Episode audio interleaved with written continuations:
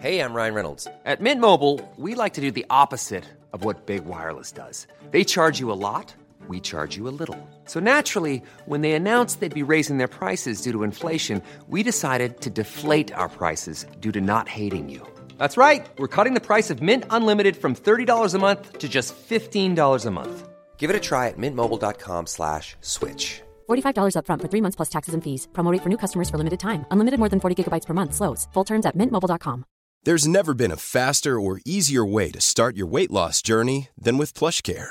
PlushCare accepts most insurance plans and gives you online access to board-certified physicians who can prescribe FDA-approved weight loss medications like Wegovy and Zepbound for those who qualify. Take charge of your health and speak with a board-certified physician about a weight loss plan that's right for you. Get started today at plushcare.com slash weight loss. That's plushcare.com slash weight loss. plushcare.com slash weight loss.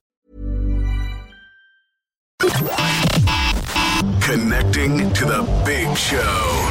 In three, two, one. We're the only country that comes up with a name for fun. Crack. It's blackguarding, it's scutting, it's no harm. 55 euros straight out of my account. So they have my money and I have no test. Sad time for all these people and it's always a good-hearted person that saves them. Join the conversation. Call 0818 96 96 96. Text or WhatsApp 083 396 96 96. Email opinion at 96fm.ie. This is the Opinion Line with PJ Coogan. Corks 96 FM.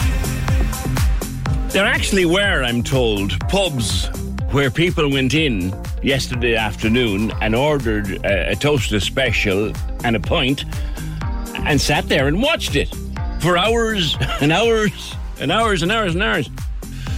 I was actually very surprised to learn afterwards that uh, Tubridy and Noel Kelly had asked to have the two sessions back to back because I thought that was ridiculous. I would rather chew off my own arm than sit through that for seven and a half hours. Do one committee today and another committee tomorrow and give yourself a chance to breathe in between, I would have thought.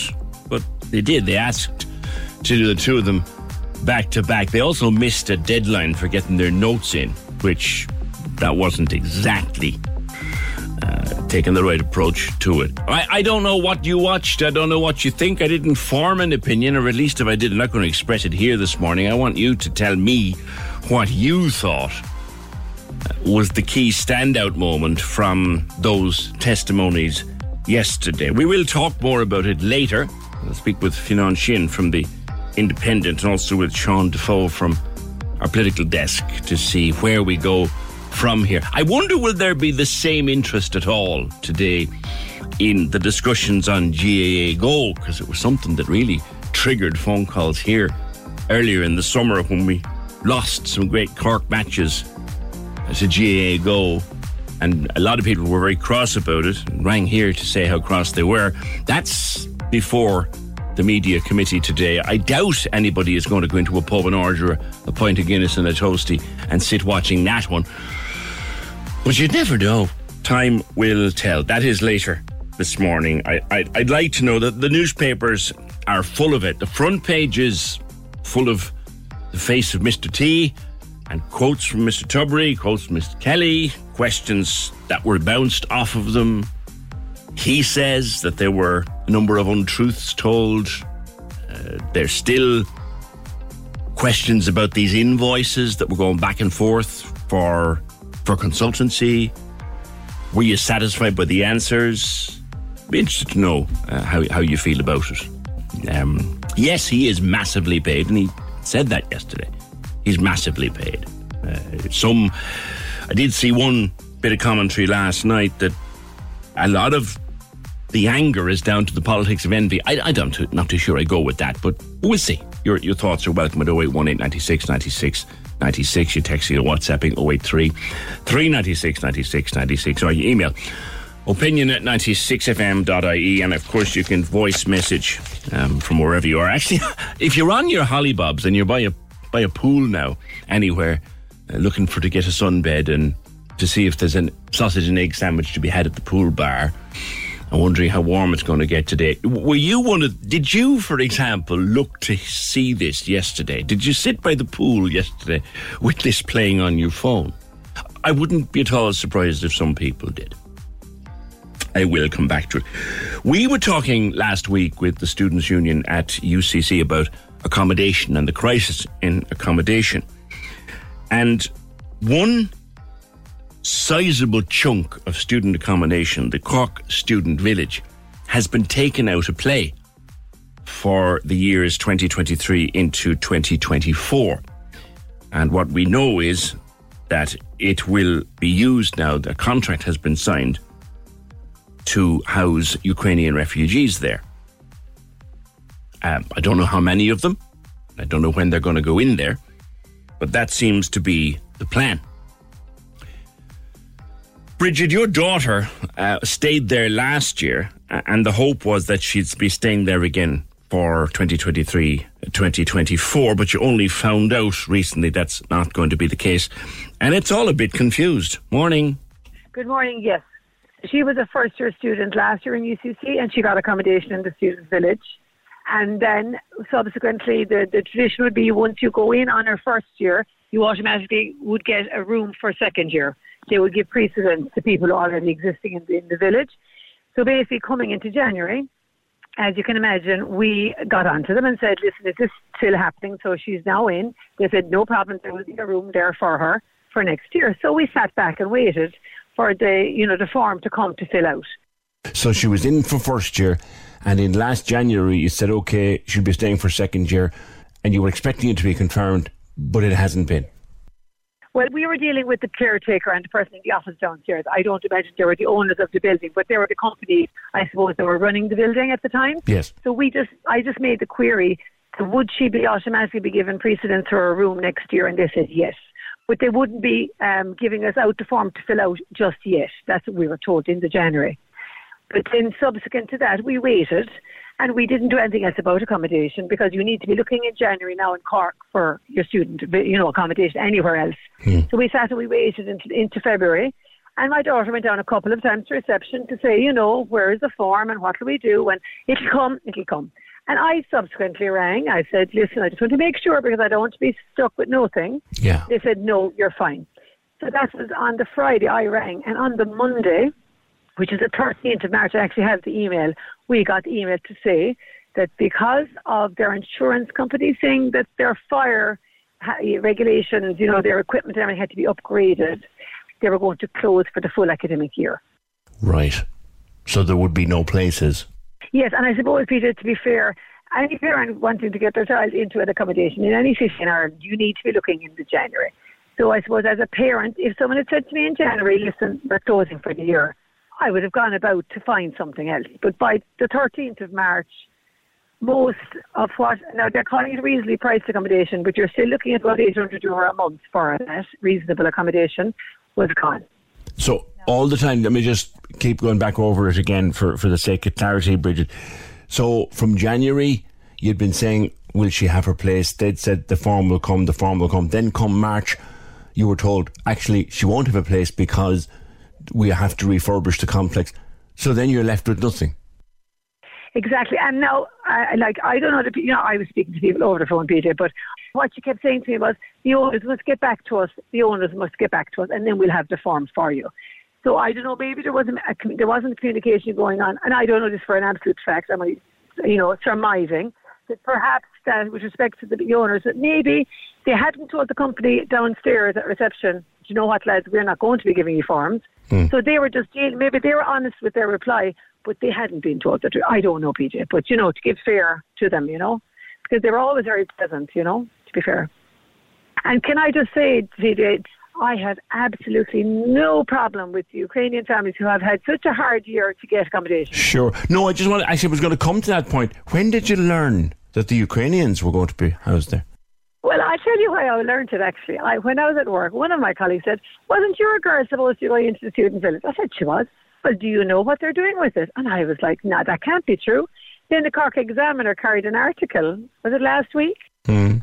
Do you know what made me mad was, you know, if, if this is what's going to happen, that's okay. But there should be some form of a regulation so if they're going to change the purpose of 800 beds of a supply that isn't there for students over to another um, cohort of people, that someone should say either yea or nay to that. Do you know what I'm trying to say? This freedom to just, you know, pull the rug from under people and have nobody to say, yes, you can do that, or no. Do you know what I'm trying to say? Yeah. But you were told in March that there wouldn't be opening Yeah. for the academic year because they had to refurbish, and you said, "Well, okay, it's very late to be finding this out, but but that it wa- it is what it is." Possible, yeah. And now, like you say, you've nothing against the Ukrainian people, but how did you feel when you were told they were going in there? Well, look, you know what I felt. Now, to be honest, we live. We don't. We we're a commutable. We're about an hour. You could commute from my house to Uh-huh, there, which we will have to do. We've bought her a car, and that's going to have to happen. But she has friends living in Wexford. They are, you know, in a worse state than me. But I suppose, you know what? I feel that the the the, the regulation of student accommodation, which everybody knows is hard to find, that someone needs to step in and be in charge of it because surely that the, I felt that the owners of that building should either to go to the planning authority or the education authority or someone and say, lads, you know, we want to repurpose this, so now we're going to leave it with 800 beds short. And that someone would say, no, lads, you can't do that because we don't have the space. Do you know what I'm trying to say to you? I do. There was no onus on that owner to make. So it made me kind of mad that that's the way it is down there at the moment, you know, for parents trying to find. The question that is arising in my mind as an observer, Mm-hmm. purely, Bridget, is you were told in March that the place had to be refurbished. Then we subsequently learned there's a contract signed for Ukrainian refugees. One has to ask the question Yes. why did they tell you they had to refurbish it? What was going on there? I don't know. I, I, I, I, you know. I don't know. And, and to be fair, they were the cheap, one of the cheapest accommodations in Cork when I went looking because I went after March to find accommodation, and the most, and I say reasonable in a very loose term, the most reasonable room I could find for her was a twin bedroom with no ensuite, eight thousand euro per person. So they were getting sixteen thousand for that room for that academic year. The most reasonable accommodation I could find beyond that in March. Wow. I mean, it's gone all out of. It's really. I know I'm going a little bit off the point, but You're okay. I was talking to the Students' Union last week, Bridget, and they were saying the same thing that the the accommodation is A, in short supply, and B, extremely expensive. Do you know what it is? I, I what's excluding students from going to college. They halved our fees this year. The fees are nothing. We, to, in order to put your child in accommodation in Cork for nine months of the year, you will do very well to keep it under 8,000 euro. And if you work that out per month, it's nearly 900 euro a month. And that is, I got, my girl was in an apartment with five bedrooms. So each of those people were, were paying 750 quid a month. Multiply that by five and multiply that by nine. Yeah. And there you are. Like, it's, and, you know, that's what's excluding students from accommodate, from staying in Cork or UCC because parents can't afford to put a mm-hmm. roof over their heads under. But, I think it was the under. I couldn't believe when I found that out after all of that. Do you know what I mean? To find that this is actually what they were doing. Now, will, will it ever come back? I suppose my daughter was thinking, well, you know what, Mum, now when they refurbish that, those rooms will come back on stream the following year. I don't know, will they? Well, if there's people in there from Ukraine, they can't refurbish them, can they? Oh my God, absolutely. I hadn't even even thought of this point. You're told one thing, and then you find something else out a few weeks later. That's what's making you cross. Well, you know what makes me even crosser is the fact that, you know, if I knew in January, listen, I'd cope with that because I would find some, you know, we'd have put in our name to the likes of Brookfield or all the other places. Yeah. But by March, the doors are shut because everybody else has started for rooms. You know, by March, you may forget about it. By March, you're looking at eight grand a person for a twin or 10,000 euro for any other place in Cork because I rang everywhere, I assure you. But, you know, that's where it's at. Bridget, you have a good day. You too, PJ. Thanks. Appreciate that. Thanks. And I hope that your daughter gets gets sorted some way. She has a car, she better drive. They're not too far out, but her friends are, are caught with this. But you'd love to know what exactly was happening, wouldn't you? They were being told, no, we're closing it for the academic year 23 to 24 because we want to refurbish it, refurbish it. And now that the contract has been signed to put Ukrainian refugees in there, nobody saying anything against the Ukrainian refugees, not for a second. But what's the, what's true? Eh? 0818 96 96 96. We're with our friends all this week at the Clayton Hotel, Cork City. Your chance to soak up the boutiques and department stores of our fine city with Clayton Hotel right there on the doorstep.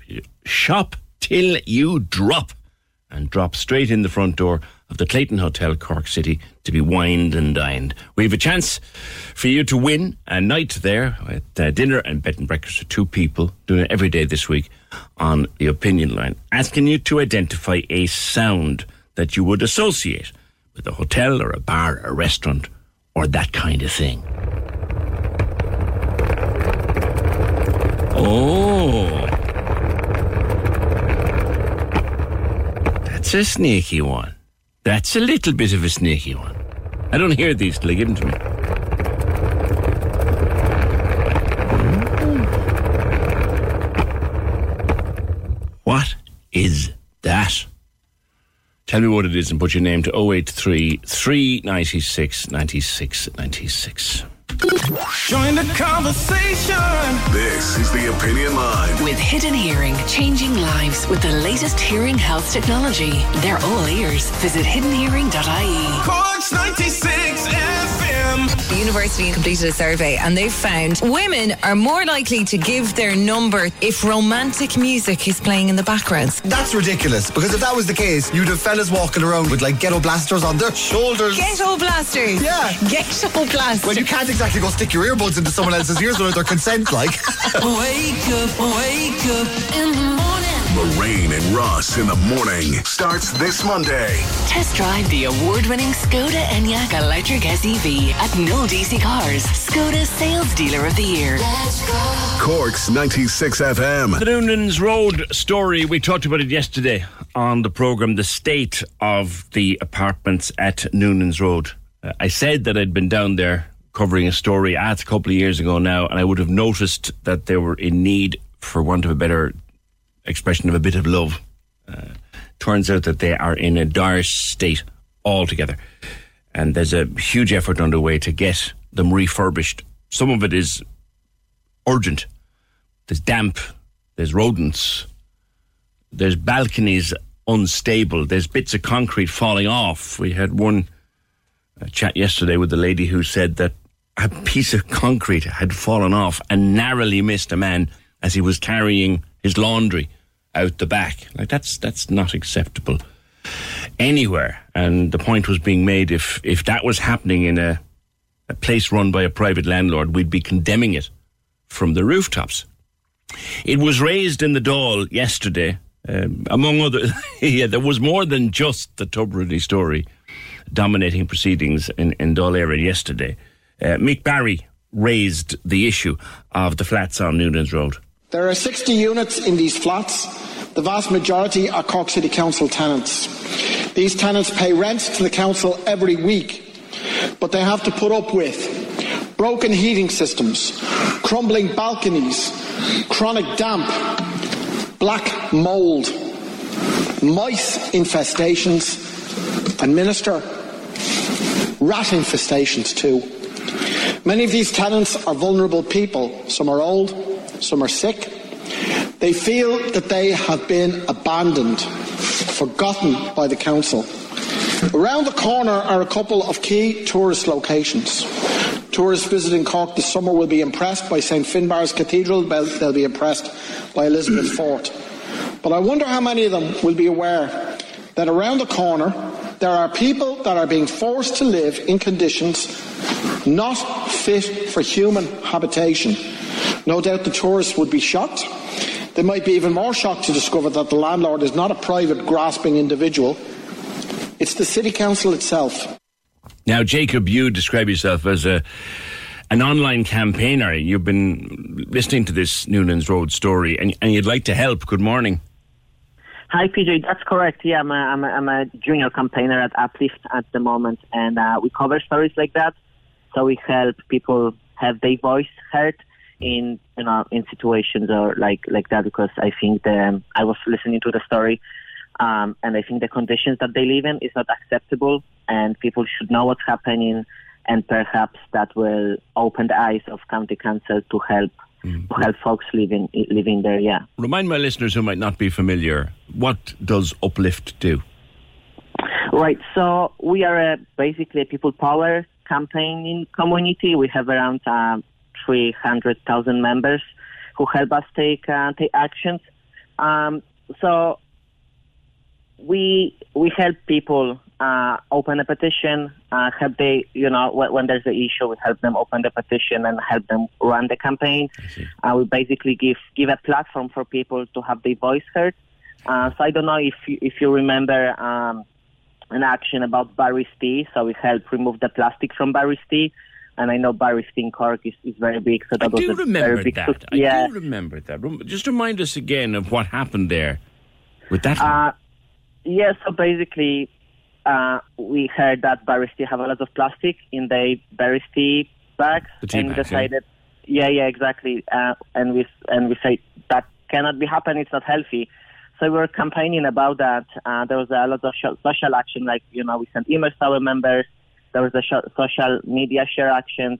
Uh, we got a lot of signatures. We delivered the petition, and Barry's tea actually removed plastic from the tea. So that's one of the biggest one. But we also support um, a lot of local local petitions. You know, so we save um, uh, we save gardens.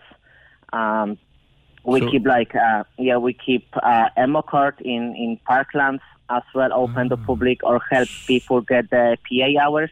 So, what would you suggest to the people of Noonan's Road? Are you offering to meet them, offering to set up a petition site for them? What would you do? Well, I'm in Cork, so um, I can meet them physically and talk about opening a petition, or we can have a call wherever is more comfortable for you. I don't want to put them into an uncomfortable situation that they need to meet a stranger. Uh, I can have a phone conversation with them, and I can help them open an online petition. And then depends how they want to proceed. We can share this with our members. We can share this on social media.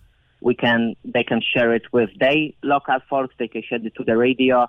We can get the signatures and then make some noise and get that petition delivered. Well, well what, what it is they want is they say that many of the repairs in their apartments are mm. urgent. They feel that the situation or the condition of some of their apartments are unsafe. Certainly, the balconies would appear to be unstable. They, they're, they're saying, like, let's not have a tragedy happen. Pieces of concrete. The condition of the building is appalling. So, one would presume, Jacob, that the first thing we do is take up, start a petition to get the, the council to act. That's that's exactly what uh, what I would suggest. Just outline the issues, what's happening, uh, and say, look, that need to be fixed.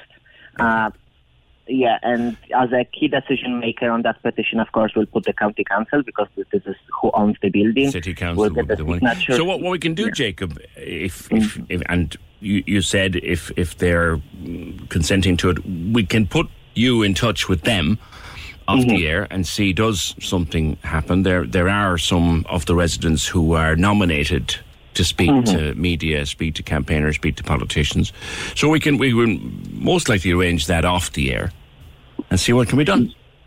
Yeah, oh, that, that, that would be lovely. You have my email address and you have my phone number, so wherever is more comfortable for you, if they want to call me or drop me an email, or if they want to meet up locally in Cork as well, I live just an hour drive. I in Youghal, actually. I was living in Cork before. Okay. So I know they're around, so if they want to meet up physically and just talk about it, have a coffee and kind of go, you know, to, to the bottom of that, uh, I'm willing to do this. Okay, The message being that if you need help, the help is out there in the form of uplift. Thank you, Jacob.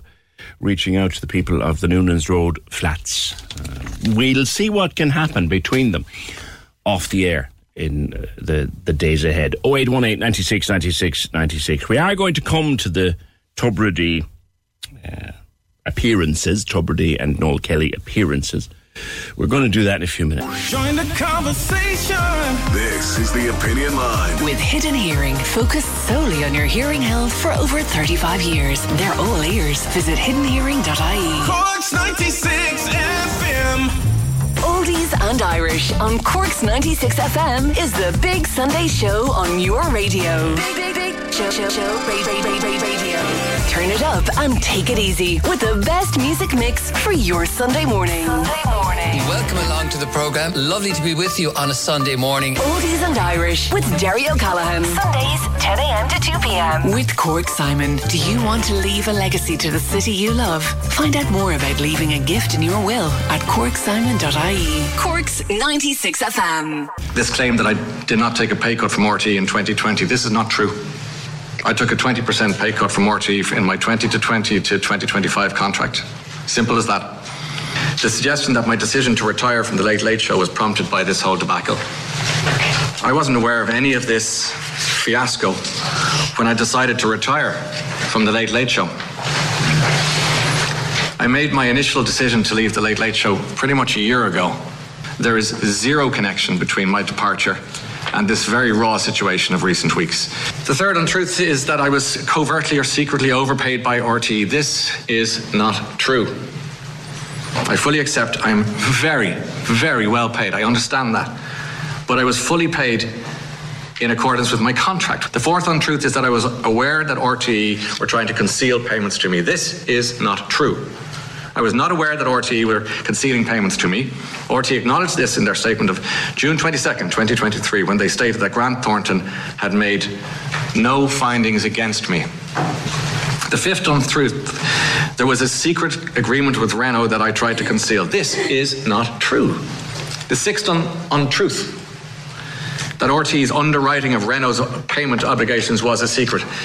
This is not true. RTE's underwriting of Renault's payment obligations was not a secret, as the documents we've prepared for you today show. Far from being secret, it was well known. And finally, the seventh untruth that I did not ask RTE about their under declarations of my earnings. This is a question I did not ask at the time. This is a question I should have asked. I fully, fully accept that. But I will try and explain briefly and as clearly as humanly possible. At the end of the 2015 to 20 contract, my agent advised me that I was entitled to a phenomenally large figure payment of 120,000 euro that has been variously called a loyalty or an end of contract or a, an exit payment. I did not invoice for that payment. I did not pursue that payment and I did not receive any payment. But because of how RTE reported that decision in their accounts, the narrative of the last three weeks has been that not only did I take this payment, but that I somehow contrived to hide it. So let me reiterate I actually waived my entitlement to this payment and I didn't receive one cent of it. I hid nothing, I had nothing to hide.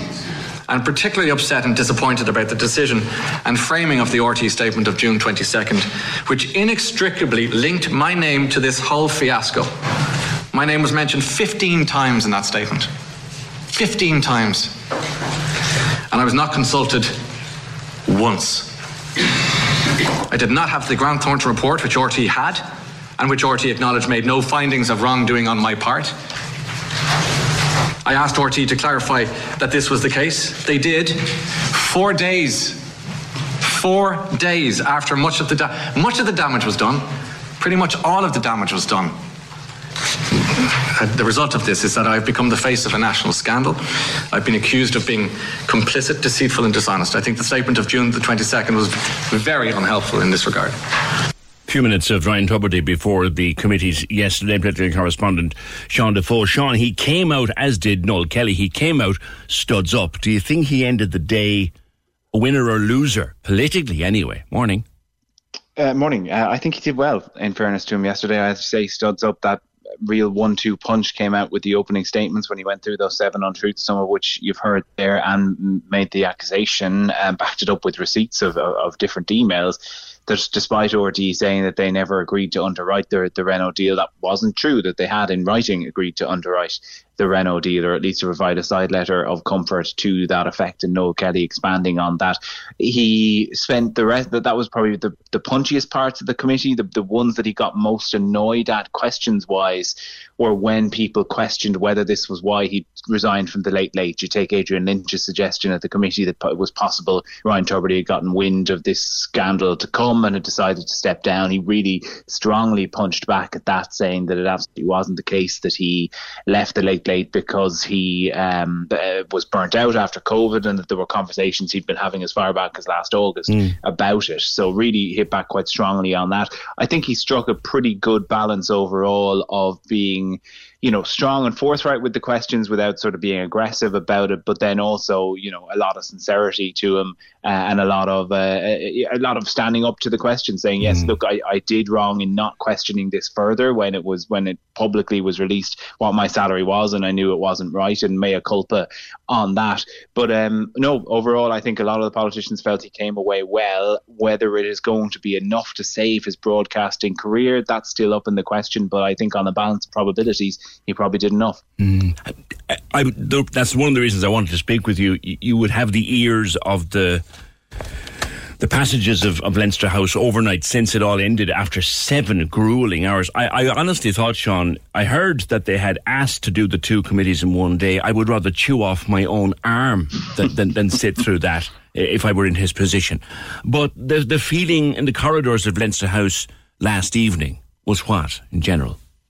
Yeah, he look. He definitely took the hardest route. There's just no two ways about that. He could have done, you know, a quiet Sunday feature in a newspaper or some sort of sit-down interview, and I think that's what a lot of people would have done in that sort of crisis management situation. And he looked wrecked by the end of it, as did Noel Kelly. I, the mood was sort of twofold towards Ryan Tubridy. I think they felt that he had answered pretty much as much as he could, and there was a, a respect. I was going to say a grudging respect. It's not even a grudging respect. Sort of a respect that Jay came in, he answered the questions, he faced the music, he did pretty well. Not so much about Noel Kelly. There were a lot more questions about his testimony uh, and what he had to say, and particularly around this nut that was never quite cracked in all the six and a half, seven hours yesterday. That despite Noel Kelly and Ryan Tubridy saying repeatedly and very openly this is RT's fault. This is entirely RT, RT's fault. It is a mess of their own making. Had they come to us and been open at the start, all of this would have been very, uh, very different. And as a result, they've dragged our name through the mud. Yet the question that really uh, Noel Kelly didn't answer to sat- the satisfaction of the committee members was uh, was this: that the invoices, Yes. Two invoices for seventy five thousand euro, he was told to raise them to a British company that he had never heard of.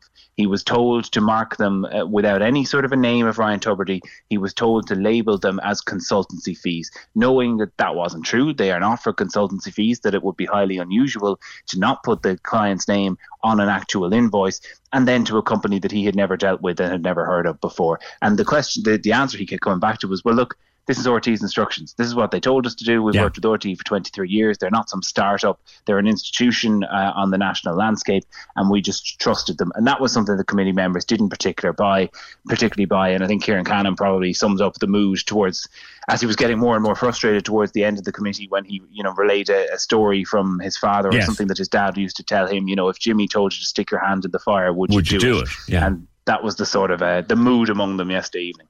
Yeah, yeah. Th- those invoices certainly were the one. I watched the afternoon session almost in its entirety, and, and, and I do think he was caught somewhat on a sticky wicket with those invoices. I was almost thinking, Sean, that if the invoices had been made out for professional services rendered rather mm. than consultancy, they'd have been in the clear. you know what I mean? It, it wouldn't have, it wouldn't Yeah. have been an issue. But do, do you you don't think you don't think they did enough to explain it, or is that just your your observation? Yeah, no, well, I certainly speaking to to TDs and senators Yeah. who were in the committee last night. I think they they weren't happy with that explanation. They were kind of content with a lot of the rest of what came before them, but they just didn't buy that someone with the professional experience, the acumen, the business nous of Noel Kelly wouldn't question this. That, you know, if, if, if it was anybody, if, if you or me or anyone was asked to raise an invoice and, you know, a company that you've been dealing with for a long time and suddenly they came to you and said, actually, we'll invoice it to this company hmm. and a company that you've you've never heard of, that you just wouldn't ask a question even to say, so, you know, come here, what's the, what's the story? Why are we doing it this way? Now, Kelly was sort of saying, look, he thought it was the processes. And uh, RT is a big enough organization that I'm sure there are multiple different accounts that things get paid out of, and, and that it was all maybe for an accountancy reason, is what he assumed. But the, they just weren't buying that. Now, and Ryan Tubridy was asked about it several times. He was asked, um, you know, would he describe what he does as consultancy? And he ultimately said said no in a sort of a roundabout way.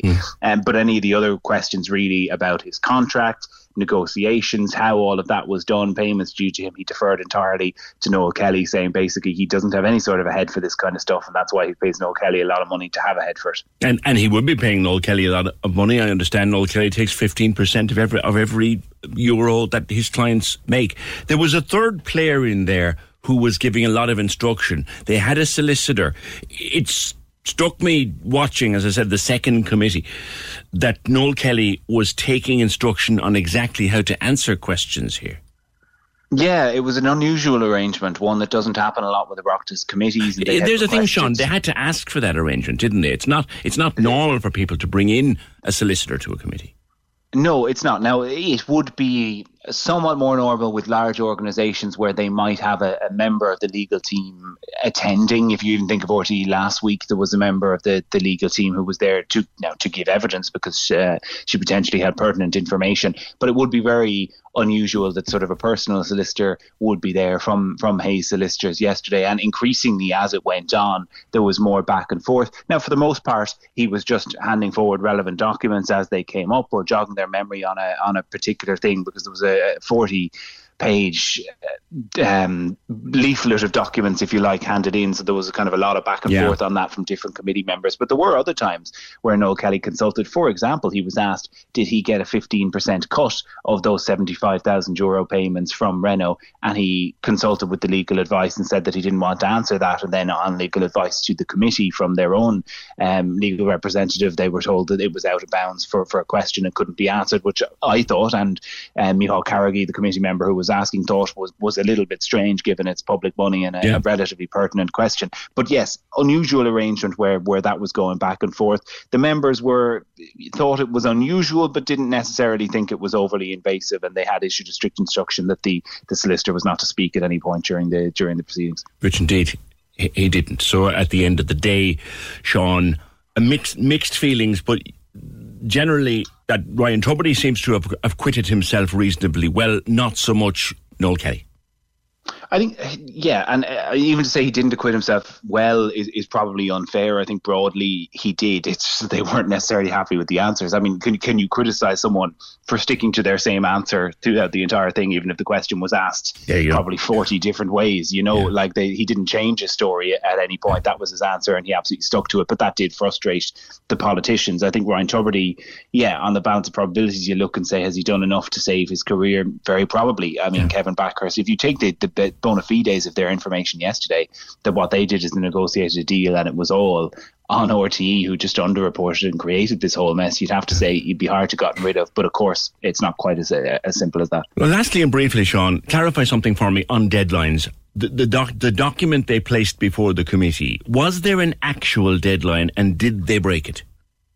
So usually committees don't issue very strict. They don't say it has to be in by five o'clock or whatever, but they expect it in good time to have them a look. Now, initially the committee had been told that they would get the documents on Monday. Then on Monday they got a letter to say that they would have them at half eight on, but no later than half eight on Tuesday morning. Uh, and we got them in around that time. It was a little bit. I, I don't know when it was uploaded because the way the process works is that the documents are emailed in. There's a clerk that has to upload them to yeah. the system, and then the politicians get access, and then the media get access by by by dint of leaks. Um, and we had the documents by probably twenty to eight. Certainly, looking through them yesterday morning. So it didn't give them a huge amount of time. Given, as I said, there was forty mm. pages. Some of them were contracts. They were kind of tricky to go through. And to me, it struck me as something that was quite media managed. Um, but in terms of actually breaching any sort of a deadline, no, it didn't. Okay, all right, leave it there, Sean. Thank you, Sean Defoe, political correspondent. To Ireland editor at Independent, Fionnán Sheahan. Fionnán, you're writing this morning about Rodney and Del Boy. I don't think you were too impressed with them by the end of the day. Morning. No, well, the the, the, answers that came back from them on, on, any of the facts and figures were utterly unconvincing. I mean, Ryan Tubridy might have might have done well on the hearts and minds side in terms of gener, gen, generating any sort of sympathy or goodwill towards them. That's fine, but I mean, their their, their answers on uh, this deal with Renault not being connected to the contract uh, negotiations that that wasn't really accepted by the committee uh, Noel Kelly's explanation uh, on on the, the invoices that wasn't uh, accepted either. Uh, the guarantee uh, that he says wasn't a guarantee came under a lot of scrutiny as well, and you'd have to say a lot of scepticism there. So on on, on those fronts, not good uh, at all. in terms of expressing his his hurt and his upset at this entire affair, Ryan, Ryan Tubridy uh, clearly articulated that. You'd have to accept it. Uh, also, he put forward strongly the argument that uh, his departure from the Late Show was not linked to this, and he, he was very forceful uh, on on that. Uh, and then thirdly, you know, he has done a lot of charity work. He has done a lot of work with kids, and I don't think people would, would take that away from him. But he is a very good. He's a very good good good broadcaster. So you know, it it depends what audience uh, he was pitching to. Uh, if it was to, to politicians and people who are trying to get to the bottom of this affair, not convincing if it's to the broader public who would who would uh, be be listeners of his. You know, he he did a bit better. Yeah, it's and the one thing that struck me, and I took this impression having and having watched it a number of times, Shannon. I wonder, do you agree with me? He he seems to say that at the time they issued their first statement in late June, RTE, in which he was named 15 times, Yeah. they had in their possession uh, the opinion of Grant Thornton that he had done nothing wrong. But it Yeah. took them four days to add Yeah. that on. I would have felt he had a right to be aggrieved at that. Yeah, and when he when he goes through the seven mistruths that he says have been uttered about him, some of them weren't quite mistruths. It's things that he's effectively saying. There are another few that you'd, you'd say outright, probably not mistruths at all. Really, anything around the the uh, the invoicing and the payments. Uh, but he he does make a valid point about the Late Late Show, and he does make a valid point uh, about additional sums of money that RTE claimed uh, at, uh, in that very first statement that he was paid between 2017 and 2019, which he says he wasn't paid. Noel Kelly says he wasn't paid.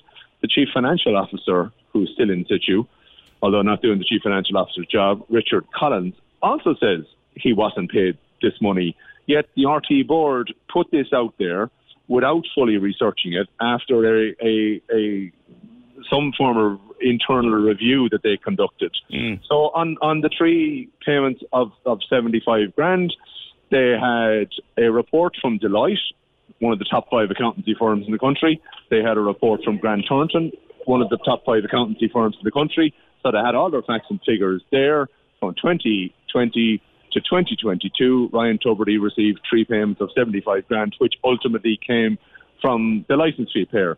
That's fine.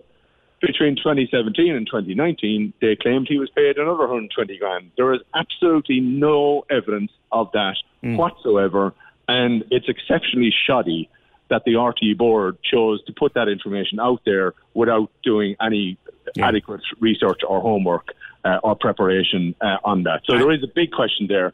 Why do you go to such lengths between 2017 and 2019 uh, uh, so, sorry, 20, such links between 2020 and 22 to establish the facts, and then you don't bother uh, to do so for, for the other for the other two years. So he very definitely has a case uh, there uh, in terms of the questions that he is putting to RT management that they will have to come back and clarify. Yeah, they'll have to go back in before a committee again. Where does this go now, Shannon? He- He's not going to be back on the radio anytime soon. That's that's a certainty. No, uh, at, at best, uh, maybe at the, at the end of the summer, depending on, on what. But it, it, I mean, there's a lot of elements of the equation that are tied together here now.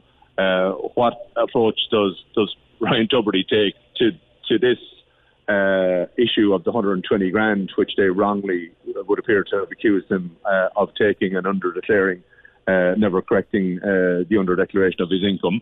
Uh, because you'd look at it and go, he very definitely has a legal case there. That's, that's Uh, bordering on defamatory. I would it is, thought. yeah, yeah. I would say more, more than bordering, crossing it, uh, crossing the, the, the uh, uh, crossing a hard border there. You and I, who have to deal with these laws every day. Yeah. Yeah, yeah, yeah. It's it's astonishing that uh, uh, the board of an organisation would put that information out there in this manner uh, w- with, without being able to back it up with, with facts.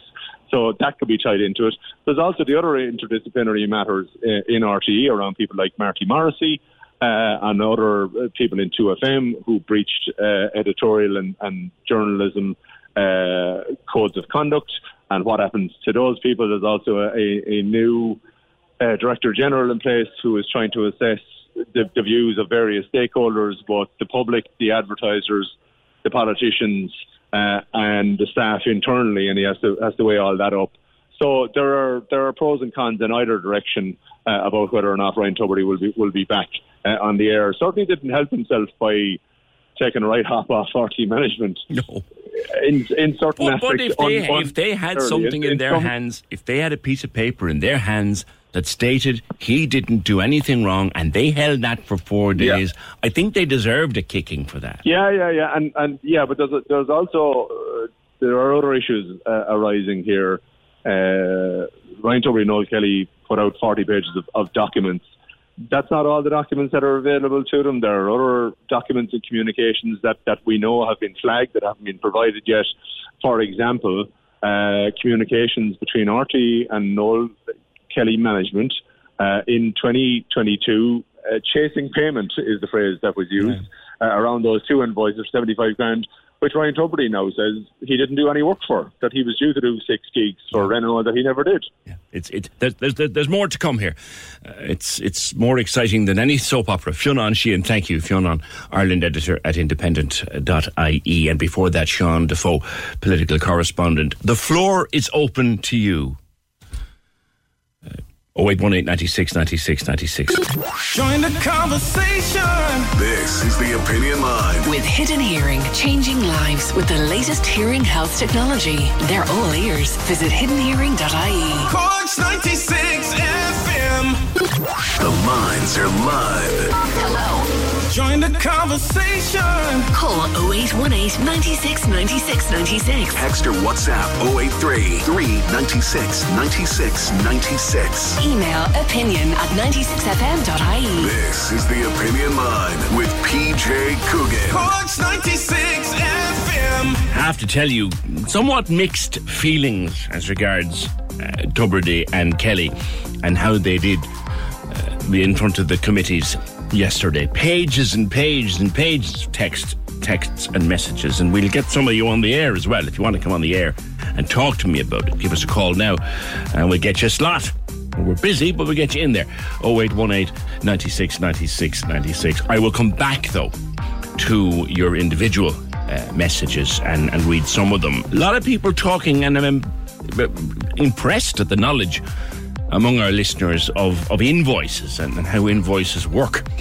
And there are many opinions about the invoices. I'll just give you one or two uh, before we move on to something else, which I've been waiting to do for a few days. I'm going to do it now. This one says Ryan Tubridy's not at fault. He has an agent whose job it is to get the best deal for him. The issue is with RTE in relation to invoices. We should be asking the questions why did RTE ask Noel Kelly to invoice an English company? Is RTE trying to avoid VAT or something? I believe him when he said he was following instructions. Anyone in business will tell you you might supply one company, but you could be asked to invoice another. I think they were both shafted and put out there as scapegoats, says Pat. Soph, I will read your explanation of purchasing orders when I have a chance to try and understand it for myself. Your knowledge of business is well better than mine, so I will come back to it. But you don't have much sympathy for the invoicing story or whatever. Um, John says, I'm disgusted with Ryan saying he gave up the late late due to being burned out with COVID or by COVID. The real people who were burnt out and scared by what happened were in nursing homes and the elderly. A point, a valid point.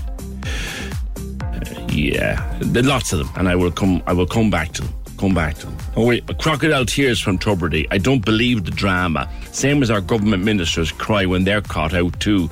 If someone on social welfare were caught, there wouldn't be long fining or jailing them, says John in Cobh. 0818 96 96 96. And if you want to book your place in that discussion, you can do it now. Happy to devote whatever, whatever amount of time you require. But I want to talk to my good pal, uh, Joe Bourne. Uh, not about charity, not about hairdressing, not about raising funds or getting sacks and school uniforms for kids, but about something, Joe, deeply personal, which happened a few weeks ago. And I know that you weren't ready to talk to me. Uh, really, until today. And I know when we, when we met at the weekend, quite coincidentally, we met and we were chatting. You said to me, you'd talk when you're ready. And you're ready now, and I'm glad to have you there. Good morning to you. Good morning, PJ, my friend. How are you? And thank you for the getting on to me. Tell me about this young man. I've met him with you, uh, um, but tell me about, tell the listeners about this young man who's been in your life for 37 years. Well, I have a wonderful friend, um, PJ, since he was nine. He's cerebral palsy, uh, quite severe now, would be dependent on changing nappies and feeding him and all that, you know. But an amazing young boy and a young man. And we've been together for oh, years and years and years, but now he's a 46 year old man. But suddenly, he's How- how he amazing. into your People life, know Joe? who I'm talking about, but I'm not going to say it. He's amazing mother. How did he come into your life, Joe? Um, when I was in a group called CASA years ago, Care and Sharing Association, and we used to take special needs out down to Blarney maybe once a month or have a social on Tuesday. But this boy I got quite personal with and very fond of his mother. Then his mother became my best friend and he has no siblings. He's an amazing uncle and all right, Freddie, but uh, he has no um, brothers or sisters and the dad died.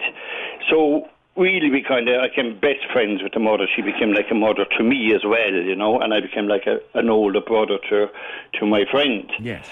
And it went on for years and years and years, PJ, and the relationship just developed that we see each other nearly, you know, Wednesdays, Saturdays, we take him out for a spin, Down and myself, and when I met Down, Down got all involved, and we take the mum out, and we, we had, you know, a family. But my story is with um, PJ, the mother, who is an amazing woman, amazing campaigner for the rights and needs of special needs and the education and all that, gave her whole life fighting for him, loving him, minding him, and find it very hard to, you know, if something happens to her, what's going to happen to him. Yeah. And she was an amazing woman, an amazing friend. We phone each other every night to see was she okay. She'd phone me as he was Ryan okay, and he'd, she'd say everything was fine, and blah blah blah. We get on again in the morning. But suddenly she died. Okay. Was it And sudden, Joe? Very sudden. I, to the point, PJ, like I had been with her on, uh, you know, I would with him over the weekend, down and myself to take Ryan out and things, and we'd go over then on a Sunday morning, and we'd spend time with her for a while, and then on fr- the Sunday, I rang my usual call, how are you, and blah, blah, blah. So everything's grand, Joe, I'll be off to bed soon, love you, see you tomorrow. And next, Darren got a phone call from her brother-in-law, who's amazing, he's a paramedic. She had phoned him, and when we got there, she was going. But to the, my point, PJ, is that she was going at 80 years of age, still worrying about her son. Still having that, you know, we all love our children, I know, and there's mothers and fathers out there love their kids. But when you have a special needs child, and then when you're the only parent, her total concern, how will he be, what, you know, will he be happy, where will he go, all this. And I think she worried herself into a massive heart attack or something, you know what I mean? Had you talked about it, Joe? Oh, all the time, but she talked about it with fear, if you know what I mean. It's it's kind of, you know, you know where you start talk about something, but really not sit down and talk about it. And I'd say things like, you know, um, you know, he'll always be looked after. We'll always love him. I'll always be in his life. Down he'll be always in his life. His uncle Freddie will be always in his life. You know, so don't. Oh, I know that, know that. But you know, there's nothing like a parent's love, and I think it's every parent's fear out there that what's going to happen. They nearly prefer them to go before them. You know what I mean? But it was all for, from once the moment it happened, PJ, right? This amazing woman, and I can't explain how amazing she was. Just anybody, but people know who I'm talking about. I don't want to say names, but people do Yeah, know who I'm let's not name her. I, I, I, I think I might have met her with you once. Yeah, she's just an amazing and contagious laugh. brilliant. And you know when people say to you, "Oh my God, and you're amazing, you'll go straight up to heaven," loads of bullshit. These these people are amazing. This man I'm looking after, her son was amazing. What inspiration he would give me, Mm. the inspiration he gave me when I was a young man in my twenties. He looks up at you, PJ. How, how he can't tell you he's a pain in his suit. He can't tell you he's an earache. He can't tell you he needs changing. So he's totally dependent on you. Mm. And the love is so unconditional. So how do you, you know, the love that mother had for him and the worry was unbelievable. But anyway, on the uh, she passed away anyway, and all systems go getting him into um, getting looked after. You know what I mean? And I just have to say, the wheels of motion went on from on Taurus up to Montenotte were just amazing. So let, let, let, let, let's, let's talk about where, what used to happen before his, his mum passed away and what's happening now. So he obviously lived at home, I take it. He lived at home. He went off up to Taurus every every day during the week. He'd be home at half past three. Mammy'd be waiting. She'd have him in. He'd be there then again till the following morning. We'd go over there myself. We'd spend some time with him. We might go for um, a spin or sit with him. And not every evening now, but like to be constant, you know, three times a week or something like that. In the later years, it got more, more um, regular. Um, and you know, Freddie would come over, and there'd be that support. But then he was constantly coming home every evening at half past three for 45 years or 46 years since whenever he's been going up there, you know what I mean? It's the only life he's known. Yeah. So he came back to his mother every day. Hmm. And it was just, that was the norm. Mm-hmm. And all of a sudden, that wasn't there anymore. And he's not able to communicate to you, uh, probably his closest friend outside his mom. He's not able to communicate to you how he feels about this. But what sense did you get? He, see, he, he, he can't say, oh, Joe, I have a pain in my ear. Or where's my mammy gone? Or why am I up here? So I make it at the moment like it's a holiday. And I say things like, oh my God, look, Mum has this beautiful place all set up you. She's gone to heaven and she's looking after. Now, I don't know what he thinks. Yeah. I can't get into brain. He just makes sound, which is a good thing. Yeah. You know, that's a nice sound. And it's. it's You, you've that- learned to interpret over 30 something years, Joe, when he's happy, when he's sad, when he's distressed. Absolutely, yeah. And he, you know, things like if you stop the car, he loves the motion of car. He loves it. But geez, if you stop at a traffic light, oh, all gone, all gone. Hmm. You know?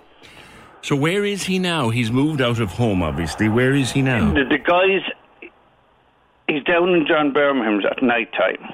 Okay, this is And they're absolutely, PJ, I cannot tell you, an amazing staff between Antares up in Montenotte, John Burnham's down at Lasheen, and I go from everybody to administrators, to nurses, to carers.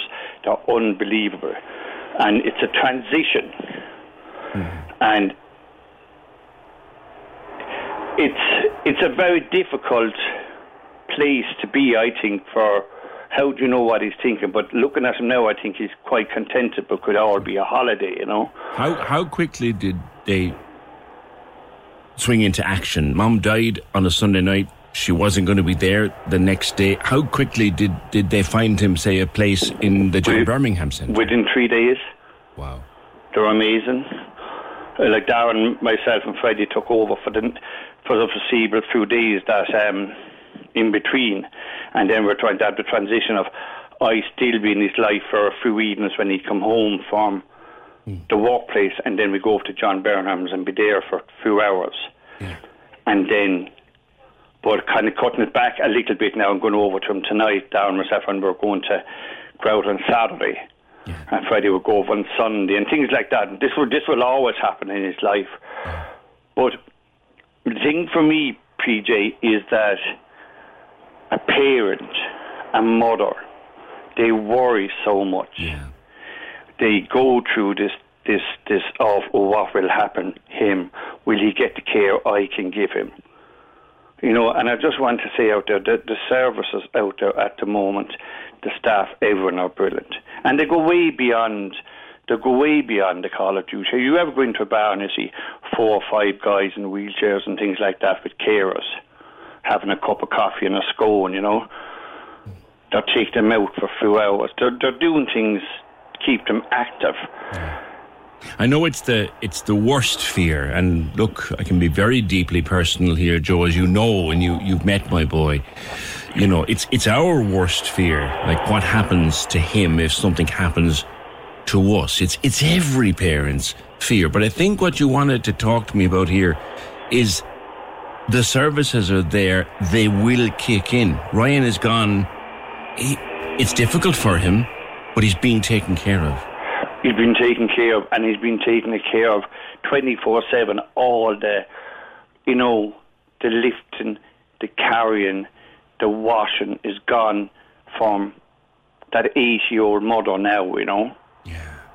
Home, of course, we used to help and do it for us. I say, Darren, Freddie, myself, we used to be all involved and wouldn't leave her. But a mother's instinct is still want to be able to do Because I used to often say, look, I do that, but Joe, I'm still his mother. I know I'm finding it tough, but this is what I've been doing all my life, you know. Yes. And the services have just, they, they just really have come on board so well. And I think that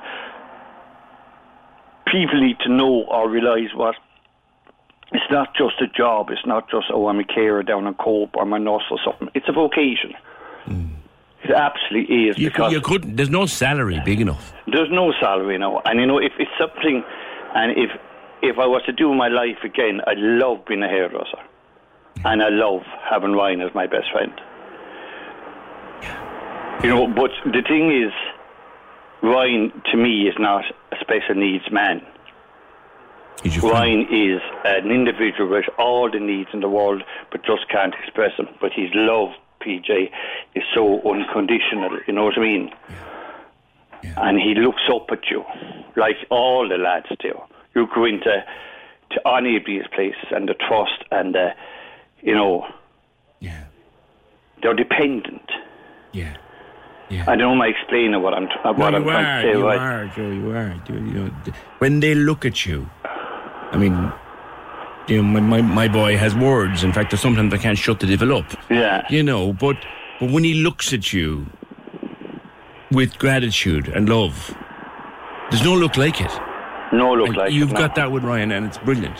and and his mother, Bridget, and the, the mothers out there, we don't realise what the mothers, how much they worry. No, you don't. How much they are concerned because, you know, I, I don't want to use the word normal because it's, it's it's not. But another kid can go off fend for himself and get a job, get a wife, get buy a house, get a mortgage.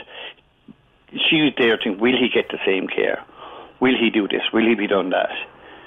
You know, and mm, you know, maybe 60 years ago things were so different, but now things are so, so improved with services, with everything. I think part of the reason you wanted to talk to me about this, Joe, is that you wanted to convey that message to parents, and you've heard many of them talk here on the program about what they go through with their youngsters every day.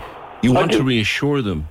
I just wanted to let them know that, uh, you know, the, the help is there. The hardest thing, I think, for a mother to do is let go. Yeah.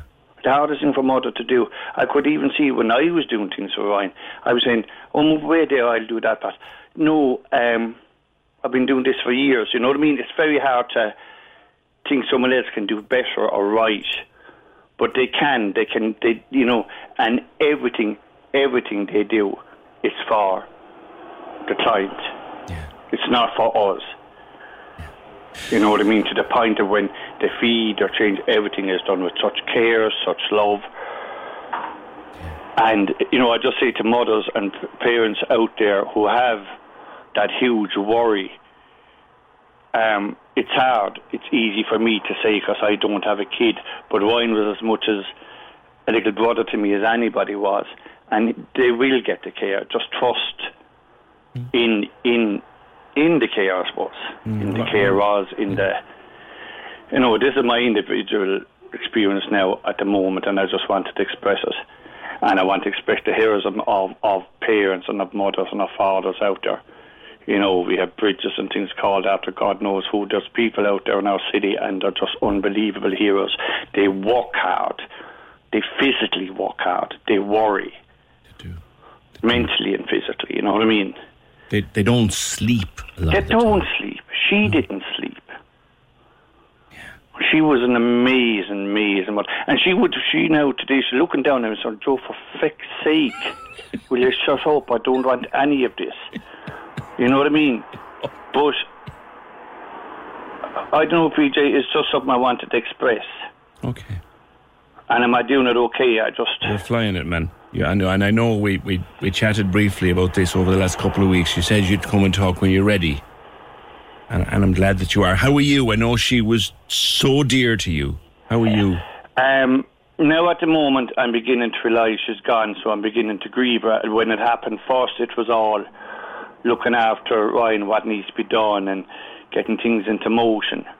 Now I miss the nine o'clock call at night. I miss the laugh. I miss first thing in the morning. I miss we going for coffee. You know, when he was gone up to play, we'd go off down, herself, myself, and we'd have, it was our time. Yeah.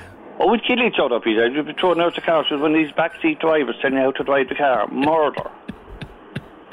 but best friends. She would give you her last bob. She was an amazing, amazing friend and, and, and wonderful person to me. Uh, Joe, I'm, I'm sorry for your loss. And, and, um, and thank you for, as a parent, as one of those parents, thank you for the reassurance, my dear friend. Okay, PJ. Cheers. God bless you, PJ. Bye bye. Thank you. Yeah. Uh, sorry. Can we have a Joe Byrne bridge, please? 0818 96 96 96. Join the conversation. This is the Opinion Line. With Hidden Hearing, focused solely on your hearing health for over 35 years. They're all ears. Visit hiddenhearing.ie. Corks 96 FM. And you're on the radio in less than one minute. You want to talk about Joe. But to remind you, there is time still to nominate for the 96 FM Best of Cork Awards 2023 Best Breakfast, Barber, Takeaway beauty salon, burger, best business. Instagram. Pop onto the website now, 96fm.ie, nominate your favourite, then we'll do a short list, then we'll do voting, and then we'll have an awards night later in the summer. And a 5,000 euro media campaign from Cork's 96 FM also up for grabs. The Best of Cork Awards only on Cork's 96 FM. And if there was some way we could write Joe Byrne into a Best of Cork Award, I think we'd do it, wouldn't we? Morning. Good morning, Hello. and how are you? Hello, You were listening good to Joe. morning. How are you? You were listening to Joe. I'm good, yeah. I'm Anne O'Dwyer and I travel from New Inn to Clonakilty each Wednesday to look after my granddaughter. And I listen in. I look forward to the trip down listening into your show. And I run into Dunnes on the way and I literally run because I want to get back out again. Uh, number one, I think your show is amazing. I think you speak about what really, really matters. And you certainly did that. I am totally overwhelmed sorry, by your interview today with Joe. It was just so, so real. And it's what 99% of people, especially mothers, it's what we worry about. Yeah. And it is real. I mean, as we had all this talk yesterday about Ryan Tubridy and a couple of hundred thousand, that is actually so irrelevant. What is relevant is how we put down our head at night and if we're full of worry or if we're at peace. And Joe certainly brought peace to a lot of people with your interview there today, PJ, because I know well that that is the worst worry for any parent you with a special needs child who will give that unconditional love. And it's so reassuring in this world and this life and all the corruption, and we hear about corruption full time on the radio shows. How would you like to look five years younger? In a clinical study, people that had volume added with Juvederm Voluma XC in the cheeks perceived themselves as looking five years younger at six months after treatment. Look younger, feel like you. Add volume for lift and contour in the cheeks with Juvederm Voluma XC. Reverse signs of aging by adding volume to smooth laugh lines with Juvederm Vollure XC. For important safety information and to find a licensed specialist, visit juvederm.com. That's J U V E D E R M.com. Not for people with severe allergic reactions, allergies to lidocaine, or the proteins used in Juvederm. Common side effects include injection site redness, swelling, pain, tenderness, firmness, lumps, bumps, bruising, discoloration, or itching. There's a risk of unintentional injection into a blood vessel, which can cause vision abnormalities, blindness, stroke, temporary scabs, or scarring. Talk to a licensed specialist to find out if it's right for you. When you're ready to pop the question, the last thing you want to do is second guess the ring. At Bluenile.com, you can design a one of a kind ring with the ease and convenience of shopping online. Choose your diamond and setting. When you find the one, you'll get it delivered right to your door. Go to Bluenile.com and use promo code LISTEN to get $50 off your purchase of $500 or more. That's code LISTEN at Bluenile.com for $50 off your purchase.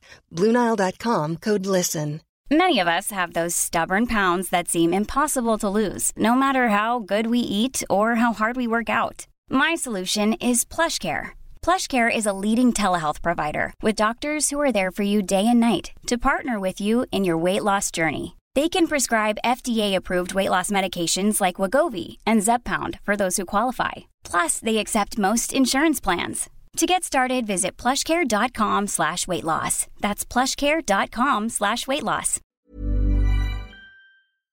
But it's so refreshing to hear the really good stories, the good news, the good carers, the wonderful, wonderful people out there. So it's not all bad. But when we're listening to all corruption, which I do feel the airways uh, do have too much of the corruption being put out there, when you hear what you, in, in your interview with Joe there, it just makes me feel, oh, wow. I mean, I just, you know, I worry for people who have that worry. I feel empathic with them and I feel, oh my God, you know, how can you ever live a life free of worry?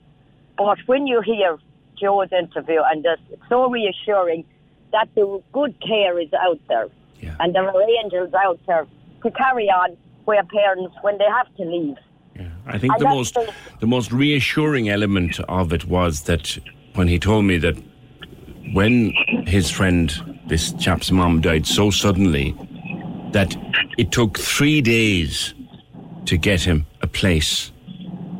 Yes, that Himself- uh, Joe and Darren took over and looked after him for that couple of days, but he had a place within three days, which I thought was just remarkable. With our health service at the moment, I certainly did not expect to hear that.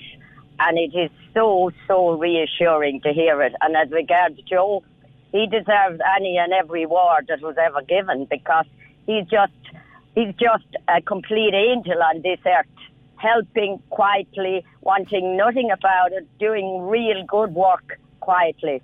And he was there then to continue what dear mum couldn't do when she was taken from this world. So You, you, that- said to me, and this is very personal to you.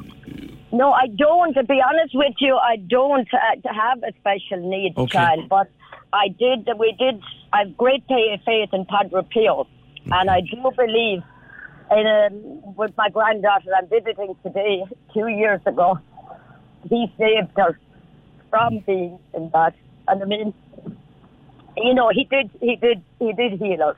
Thank God.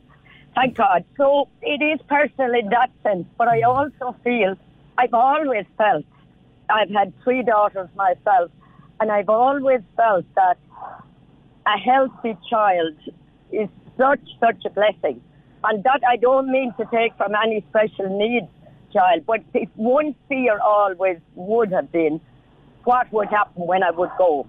But as Joe said, the love you get from every every human being that is never to be underestimated. But I think once that fear, I imagine that would be the worst and the most frightening aspect out there to anybody who has a special needs being, you know, little human child, a lovely human being. The worst fear would be when I can't give the love anymore, who will? And Joe gave reassurance. That's good, and I, I know that's what he wanted to do when he when he, I first spoke to him about this a week or two ago. And thank you very much for that, and O'Dwyer. Um, Joe is a beautiful person, says Kate. Take the compliment, guys. A brilliant call, says Kevin. We need more Joes on the radio. What a wonderful man! I'm so moved by his interview. Yeah, yeah. It's it's. Uh, I met him with with Ryan ah, a while back now, and the bond between the two of them uh, yeah, it would bring a tear out of a stone, I tell you, to see the two of them together, which which is, and they're just friends. They're just friends, you know. Um, anyway, we do return to the uh, main story of the day, um, Ellie, uh, which is, of course, or one of the main stories of today, which reflecting back on on Ryan Tubridy and Noel Kelly before the committees yesterday. If you have more thoughts on Joe and what he's been saying, and particularly, I'd love to talk, I'll be with you in a second, Ellie. I'd love to talk to someone who does have that worry, who does have that fear about how you might have been moved by Joel's call.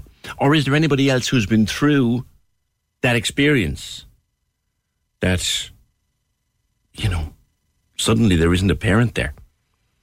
What happens? Um, do you worry yourself? I know we do. Uh, we don't talk about it much. Um, it's not a conversation you like to have, but it's one we'll have to have one time, I suppose. Like, it'll come up. I know it'll come up when we're on holidays now, and when we're sitting at night, and he's on his iPad or on his DVD player, and we're sitting having a drink, watching the watching the nighttime, and we'll talk about it, and it'll be a brief conversation because it's a hard conversation. Um, but but I know that from what Joe has told me now this morning, I've learned from it. Anyway, we can come back to it. Ellie, Hi, how are you? back to Tubbs. Yeah, I think listening to Joe there now, and you know, he was amazing, and what he does is amazing. And then you look at the likes of Tubbs, and you look at the salary that he's on. I mean, scandals aside, I think his salary alone is a scandal. And I think the presenters that are getting paid that amount of money in RTE is a scandal. Well, national broadcasting the world over attracts high salaries. Yeah, well, I mean, it's not. I don't think it's worth that much. I really don't. I mean, RTE are kind of they're going downhill. The younger generation, they don't listen to RTE. They don't watch RTE. They've got Netflix and you know all these streaming kind of channels. You know, Yes, I do. but I think the salaries are just completely ridiculous. Hmm. You know, it's just there's no. I mean, for that, and he's going on about how he loves his job. He loves his job. I'd love my job if I was being paid that kind of money. That's true. you know what I mean? That is true. That If he loves his job that much and he wants to get back on air, he should take a serious salary cut, and that would prove how much he loves. How much would job. you? Okay, for a national daily radio program that. Bear in mind, and I'm not taking his side here, I'm just putting a point. A national daily radio program that brings in a substantial amount of advertising money. What would you deem to be a fair salary, Ellie?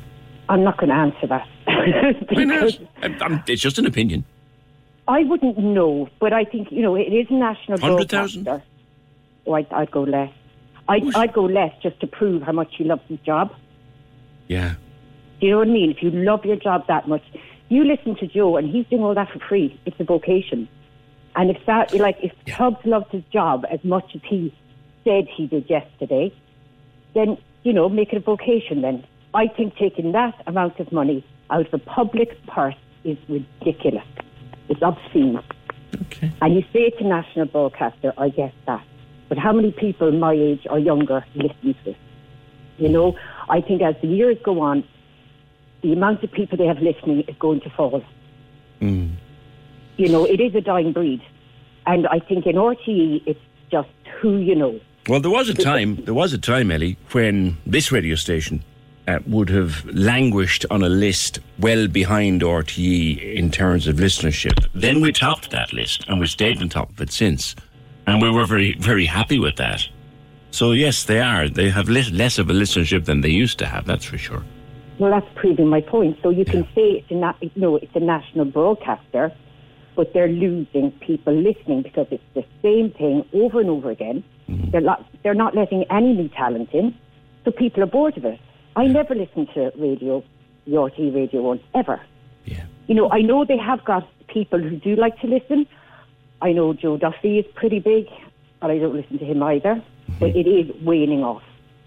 Yeah, it's a fair point, and you reckon that the salaries they're being paid are too high. Uh, Ellie, thanks. Running through the day, if you look at it, the Morning Ireland salaries, I don't know what they're on because they're not listed. But if you take Tubridy, we know what he was on. Uh, Claire Byrne is on about 270. Joe Duffy is on 350, which includes television. And the, dri- the drive time team are probably on about 300,000 between the two of them. Yeah, cross over to News Talk. I don't know how much they're paid on the breakfast show. Um, one believes that Pat Kenny's paid the bones of 400 grand a year by News Talk. Uh, high salaries on national radio, it kind of goes with territory. But there's Ellie's point. If he loves his job that much, do it for a lot less. Pat, morning. Morning, PJ. How are you this morning? How are you doing? What are your thoughts on, on, on this whole thing? Well, I, I- think uh, that's uh, Ryan Tubridy and Noel Kelly that they're just scapegoats. I, I think there's um, there's a big cover up uh, within RT itself. Like, you know, ask the question about why why, why were they asked to invoice an English company for the, in the first place? Where the, like the, the question is uh, that they, they should be asking RTs why are these English companies there? Yeah. You know? Do, do you think that Noel Kelly should have asked RT, come here, why am I why am I writing an invoice for a company I've never Uh, heard of and not no. putting my client's name on it? Do you think he, he had a duty to ask that question? I, I don't think so. No, I mean, uh, at the end of the day, he thought that he was doing the deal with uh, Renault, and as he said himself, he thought he was invoicing Renault. I mean, like you, you, you.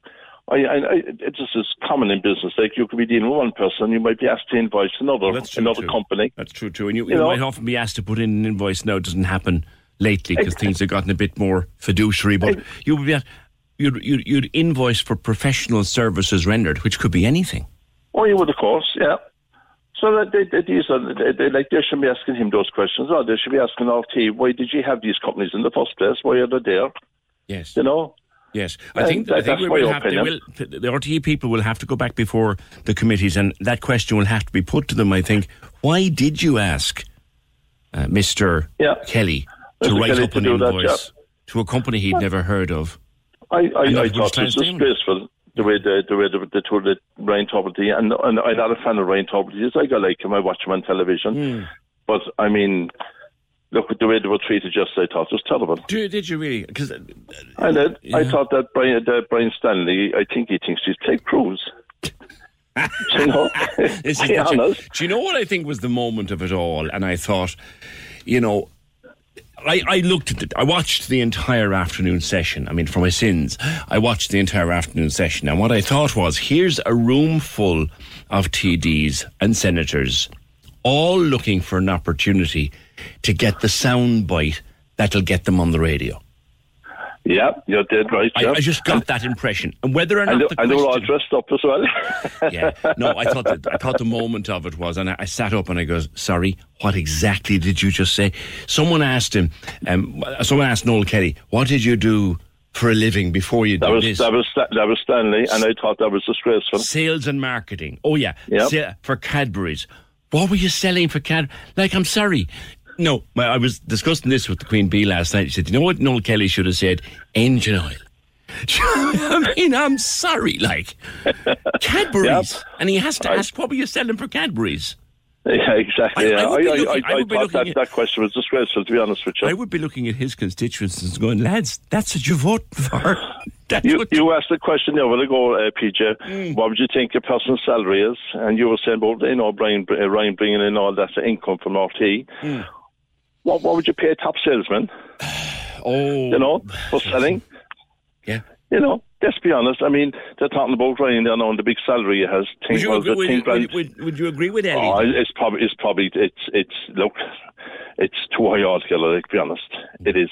for, for okay for for national radio five days a week bringing in a considerable amount of revenue what would you think is a fair salary Well, Peter, you can answer that because you're, you're doing exactly the same as Ryan Tubridy. You I'm sure that's every bit as good, if, it's probably as big a listenership. So you ask yourself the question: Am I getting paid enough? no, one, So- see, no, no one's willing to throw a figure out there I notice Well, look, let, let's let's be honest. You take the chief executive there for Cork County Council. What's his salary? About one hundred and forty thousand a and year. Artie, no she's And look at the that's- res- yes, and, and yeah, look at the responsibility they have. True, true. So, based on that, or even based on the Taoiseach's wages, I mean, we're talking about public servants.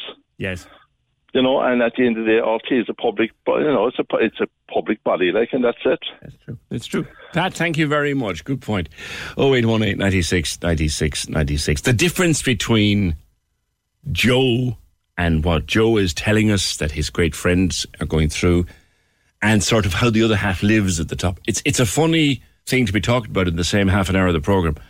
But I'm delighted that you are engaging so much with it because there's pages and pages. Jim says there. Uh, you know what? I'll give. I need a breather, and I'll do more of your comments in a second. Oh wait, one eight ninety six ninety six ninety six. With regards to Joe, uh, talking about what recently happened in his life. Uh, we will podcast that uh, later, that interview. And indeed, we will put the response from Anne in as well. So if you've missed it, people, what's he talking about? Who, who's Joe? And what was Joe talking about? We'll put that up after the show.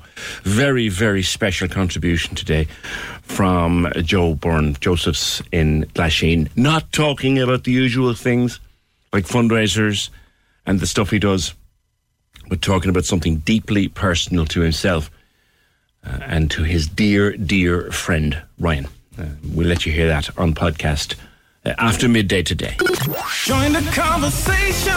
This is the Opinion Line. With Hidden Hearing, changing lives with the latest hearing health technology. They're all ears. Visit hiddenhearing.ie. Corks 96 FM. I have the most generic of faces. There's somebody working in the bonds at the moment. We're separated twins or something. So everyone thinks you work in the bonds? Everybody thinks I work in the bonds. The good thing I have in a generic face is you could do a crime and then all of a sudden they're handcuffing you on the bonds. Lorraine and Ross in the morning starts this Monday. Test drive the award-winning Skoda Enyaq electric SUV at No DC Cars. Skoda Sales Dealer of the Year.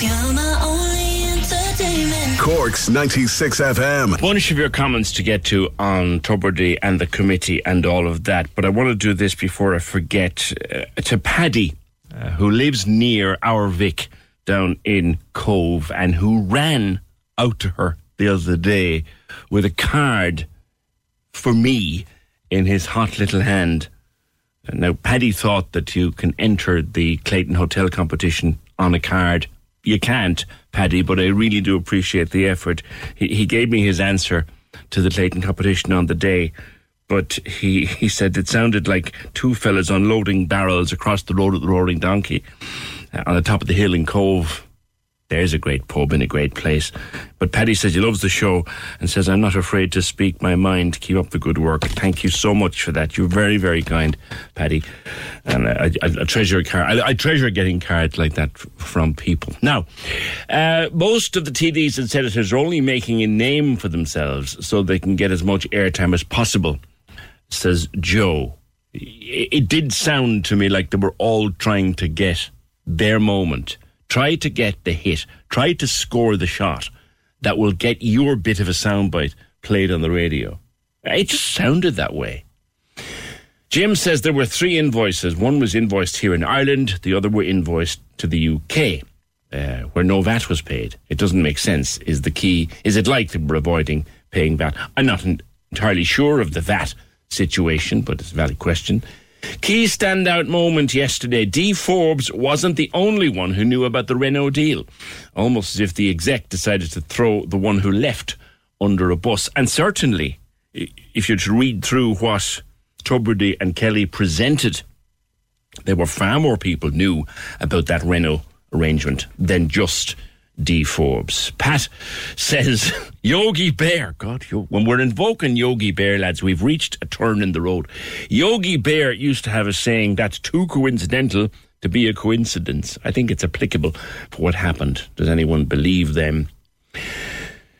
Right, this one, Stephen. Uh, in the past few weeks, the main focus was mainly on the RTE senior management, the financial controller, the directors. Yesterday, the focus was on Tubridy and his agent. My questions are the secret payments under the barter accounts have been taking place since 2017. Is there a reason why only in 2023 this issue was discovered by the auditor? Is RTE audited annually? Why was this not revealed in 2017, 2018, 2019, 2020, etc., etc.? The senior management, including the financial controller, should be charged with offences if there's evidence to show that RTE accounts were falsified.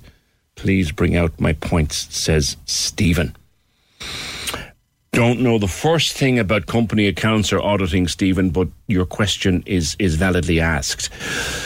Uh, I'm weary of it all now. The most powerful statement yesterday was from Tubridy when he said humanity has been bypassed in all this.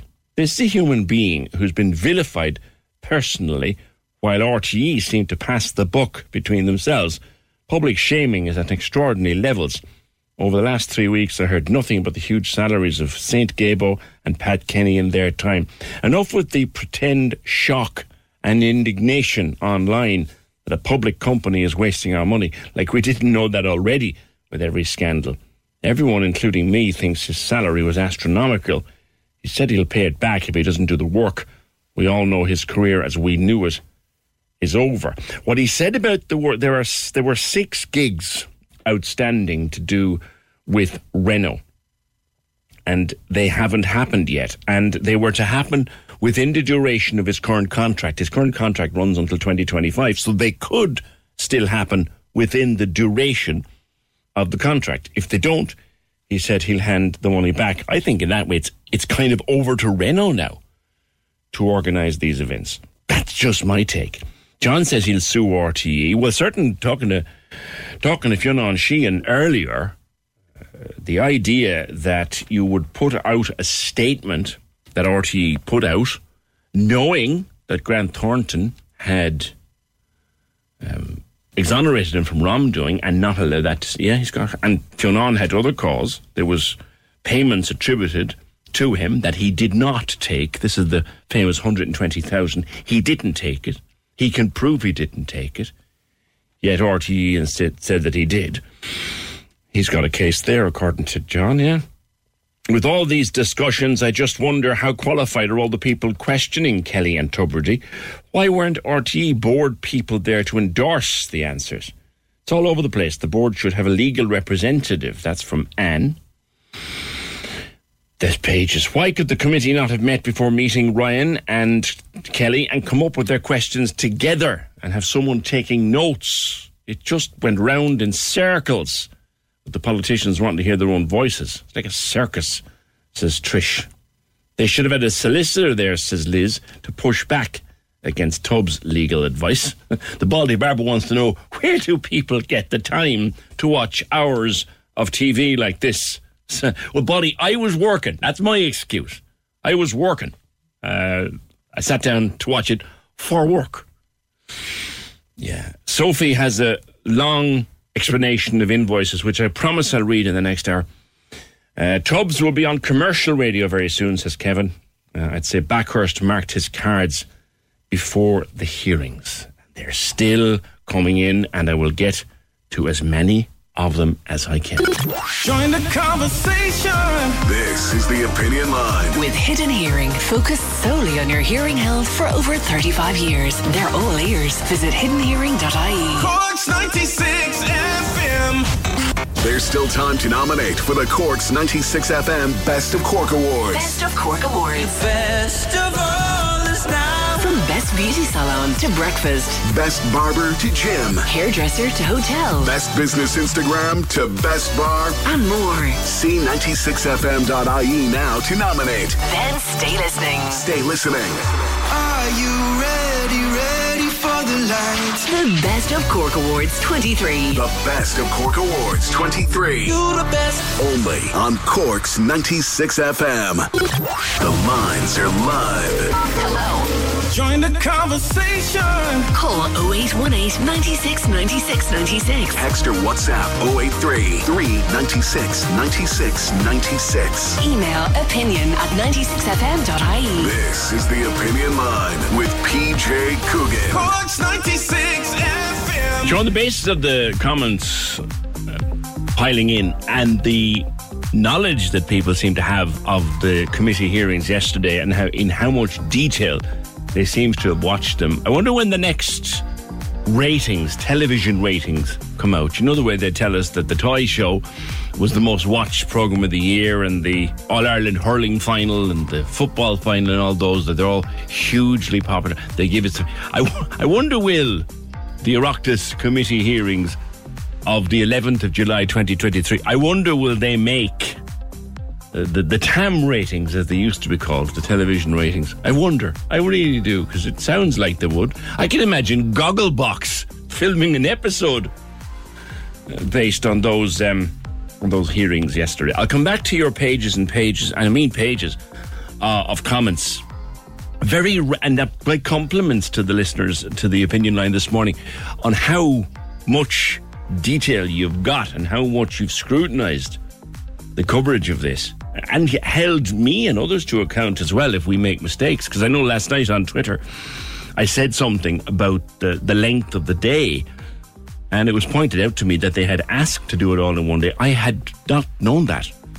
So yeah, you know, we do get things wrong from time to time. I got things, I got something wrong in 1987, and I know I got something wrong in two. You know what I'm talking about. But anyway, thank you for the engagement. It's brilliant. 0818 96 96 96, the number, the text to WhatsApp 083 396 96 96, and the email opinion at 96fm.ie. The one thing that very few people are doing or willing to give me is what they think it should be worth as a salary to be on daytime national radio five days a week. Everyone says they're paid too much. You can agree or disagree with that according to yourself. But what is an acceptable salary for a five day week? Five day prog- five program days on national radio. Uh, let's get out of this notion that you only do the two hours. You do a lot more than that, but what would be a fair salary? Anyone come up with a figure? I'd, I'd love to know. Now, we were talking to Joe as well. Joe Joe's conversation with me has, has just struck so many chords across Cork City and County today, and I know that when we podcast it later, it'll strike chords further afield about his recent experience where his dear, dear friend died suddenly. Uh, Joe has been minding her son for 37 years and he sees him like a little brother. Ryan is the chap's name, and Ryan has severe cerebral palsy and many needs as a result of that. And when Ryan's mum died suddenly a few weeks ago, Joe wanted to tell me about how the services that are there, that we hear so much criticism of, but the services came in and, and pulled around and got it sorted. Now, in another context, but the same kind of thing, um, Councillor John O'Sullivan joins me. John, you put this on Facebook recently after um, a child that you knew who had special needs was being excluded from parties or not getting invitations to parties that they should have been perfectly entitled to go to. John, good morning. Good morning, PJ. Yeah, it, it ties in with it, not directly related to Joe's call, but it ties in, same same kind of an, uh, a topic. Well, I, I suppose to give the context, I shared it because a lady I know know locally who has um, Down syndrome uh, grandchild shared it, and I gladly shared it because from my own experience and what I've seen in public life, I suppose, I felt it, it was very important, and I felt it was a very important thing to put up. Tell me what's that, been happening. Well, I, I suppose um, society has got very, I suppose, perfect, for want of a, a better word, and that um, children must perform at the top end. Uh, they want all the popular people at parties and all this kind of thing. And the, the, the special children and children that have an enormous amount to contribute to society and to, to individuals seem to be left behind. Just uh, it isn't the, the popular thing to invite them to a party. It isn't the popular thing to maybe take the trouble to include them in games, to include them in in um, whatever is going on. And I've seen from both this child and from other other special children's uh, families of special children, I've seen what they can contribute. And I suppose take it from my own perspective, then as as, as a publicly elected representative, I, I just sit down and I, I'm coming to the end of my career in public life, and I think the the children and the young people and people going through education are going to be the policymakers and the decision makers of the future. Mm-hmm. And if they don't engage with these people, how are they going to understand the needs?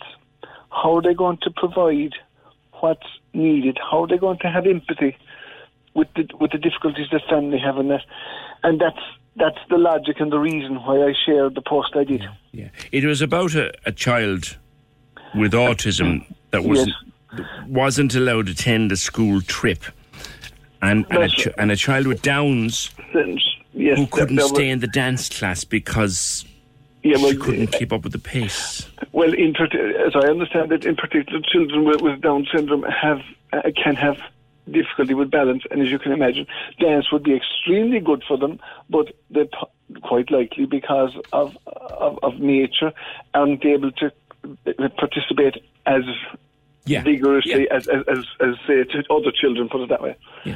And and I, uh, that's why I, I- share this. Uh, I feel very strongly that children and adults and society have got to engage and to be exposed to the the, the enormous additionality that, that these children and these people can bring to society.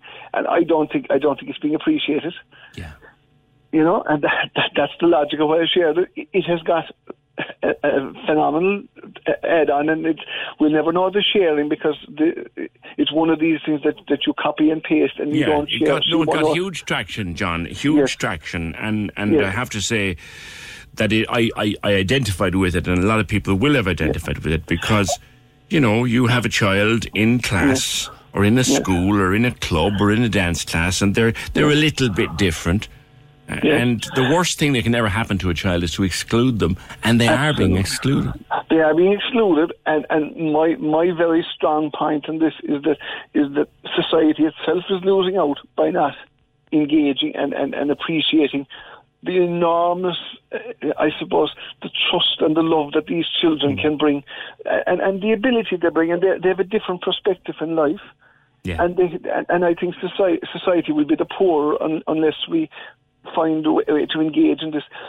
Like we we've gone from years ago, before my time, when when children like these were, were put away, and we made an attempt to in, incorporate them into education and into society, and to have in community dwelling for, for, for people in that. And I'm just afraid at the moment that we're slipping back, that we're just trying to veer ourselves away and, and, and ignore this situation. And I, I, I just, I think, I think again, as I say, look, I think the children and the young people of the, of the present are going to be the decision makers and policy makers of the future, and they need this experience to, to make good decisions going forward. Do you think, and uh, I, I, I hold this as a core belief in myself, John. I don't know whether you do. I believe children, no child is born able to see difference or prejudice. They're shown it by the adults around them. I agree 100%. And, and do, do you think that there are adults out there who are deliberately discouraging their children from being friends with little Tommy down the road who's that bit different? Well, whatever about discouraging, they're certainly not encouraging. Yeah. And I'd say, I'd say, and whether that's this might be something that's that's building up that it, that they they themselves weren't encouraged back along the line, but you know, at some stage along the line, people have to call call out and say, look, these people are important. They, they and I and I can I can say from personal experience, like they they have an enormous amount of love and trust and and abilities that they can share to people that that people can learn from and can be much. I think society will be much much stronger if it if if it incorporated this and and, and took this on board and and, and kept these people the, the, these young people and and older people em- embraced them into society. And uh, you know, I, I, when I, I was I was deputy mayor in 2011, and one of the most eye-opening things that I, that I saw was when I was when I was deputising at the opening of a Simon community um, shelter in Cork. And there was a, book produced, and the talents that those people had, and much of society would just walk on the other side of the street rather, rather than go across and, and, and engage with them. Hmm. But like the, the abilities and the talents that are in people that, that other people can maybe walk away from should be acknowledged, and, and, and that's that's kind of where I come from. Interesting point that you make, John. Interesting point, and I appreciate it. I know that you um have you have you some thoughts on the as a politician yourself. You'll probably have watched or picked up at least on the the committees yesterday. Have you thoughts on? I- RTE? I, I have, and, and I suppose uh, outside of RT, I suppose I, I, my thoughts on this is, is that I feel that officials lose resonance and contact with those who they're supposed to be serving if the, if the salary scales go too far ahead of the ordinary workers in the organisation or the public. Yes. And that's that's what I would be taking back from this. And I and I know that the as RTE calls them the talent, which is probably a vulgar word, but that's what they Used in call the, it's an industry word. Uh, that's some, right. some, uh, they, I would I would be recorded in this building as the talent as well. Yes, doesn't I- I- apply, but it, it is. You know, Well, it- it- it- I'm, it a- doesn't- I'm a gob on a stick, but I'm recorded as talent. Yeah. Yeah, but the there's this idea that the person is worth a certain percentage of what advertising revenue can bring in. Yeah. But the advertising revenue comes in for the, the controller and the switchboard and the researcher. And uh, why would why would one get all the money and the rest wouldn't? It's a it's a point. It's a it, it's a point. It's a I- well, one, I- of the, one of the reasons a person's uh, negotiation would come. Well, if I'm an agent for a Yes. broadcaster, I say, well, last year his my con, my client's program attracted two million euro in advertising, so I want an extra thirty grand in salary for my client. Yes, you can see how he's bringing it in. That's how the negotiations work. Absolutely, but I mean, uh, when when I heard the, on your program this morning that uh, the agent was getting fifteen percent of the entire salary that that Ryan Tubridy was getting, wouldn't Ryan Tubridy be much better if he did the negotiations himself and left the fifteen percent? He probably would. He probably would. Yeah. You know, but you, you think that something at salary levels of that level, you might forget the plight of the smaller guy who puts a huge contribution into your program. That's right. I, I feel, and that's across all organisations. Yeah.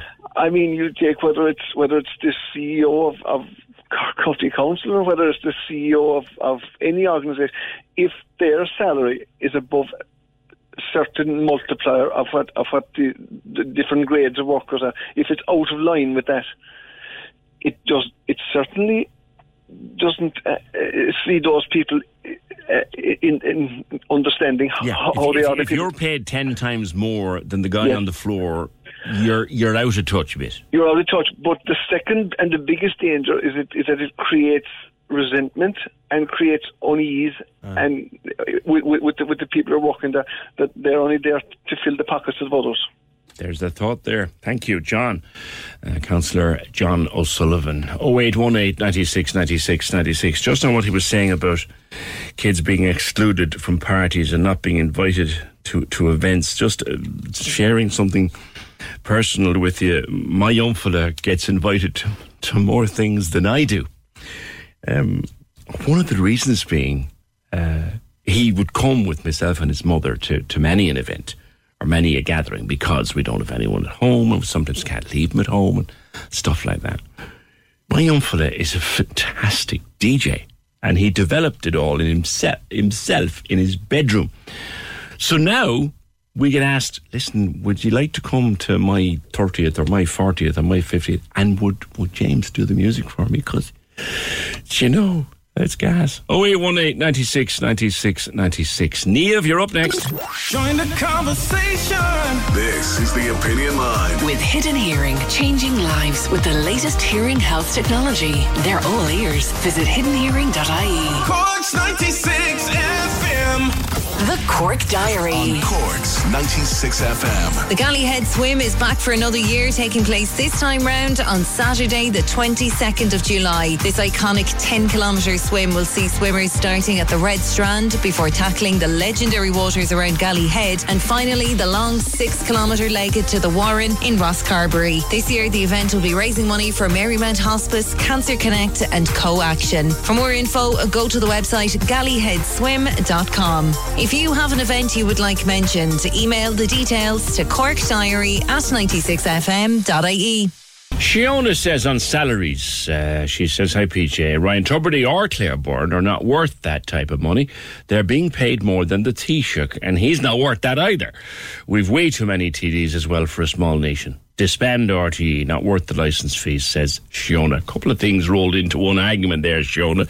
Thank you. Neve, on the salaries. Morning. Morning. How are you doing? You, Ryan Tubridy is paid an extraordinary amount of money. you don't begrudge it to him? Do you know what? Um, I think he did a negotiation. Um, RT offered it. Why would he turn it down? I mean, anybody wants the best for them, their family, and for themselves. Now, it is way too much. It's unbelievably way too much. But he negotiated that salary, and I just find that it's like it's RTE's problem. If if you go and you you do a job and you're offered a salary, and they they say that's what you they think it, you're worth, why wouldn't you take it? It is wrong. I do. It is a lot of money, but at the end of the day, he was offered it for a job that he's doing, and why wouldn't he take it? You know, people would say to me, "P- PJ, you know, you're you're well paid. I am well paid. Nothing like that, but I am very well paid. But if someone came to me and said, uh, PJ, I'm going to give you the same. I'm going to give you twice over. Yeah, take your hand off. Yeah, exactly. The other thing is, is that more than about that, you know. and the, um, the government will take half of it in tax anyway.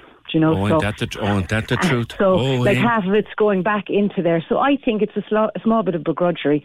I'm an, actually, uh, your your caller before. I'm actually a special needs assistant. I get paid pittance, Yeah. and I love doing my job.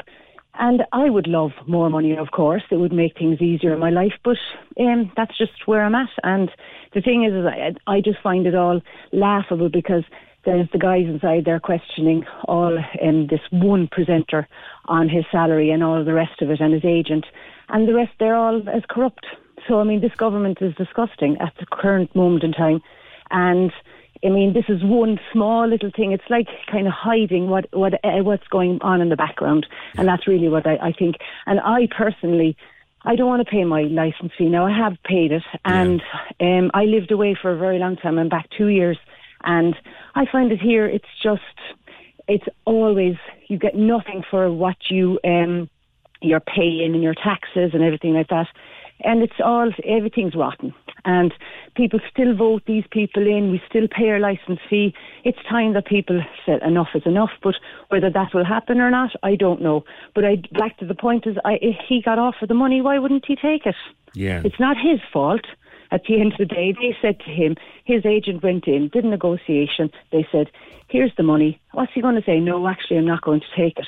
Yeah. I mean, he'd be, he'd be crazy. But it is all, it's just laughable. I, I think it's laughable. And it's hiding, this is only a small little drop in the ocean of what's going on. There's a there's a saying in in media, Neve, uh, in entertainment in general, but in terms of what you're worth, you're worth what your agent can secure for you. Exactly.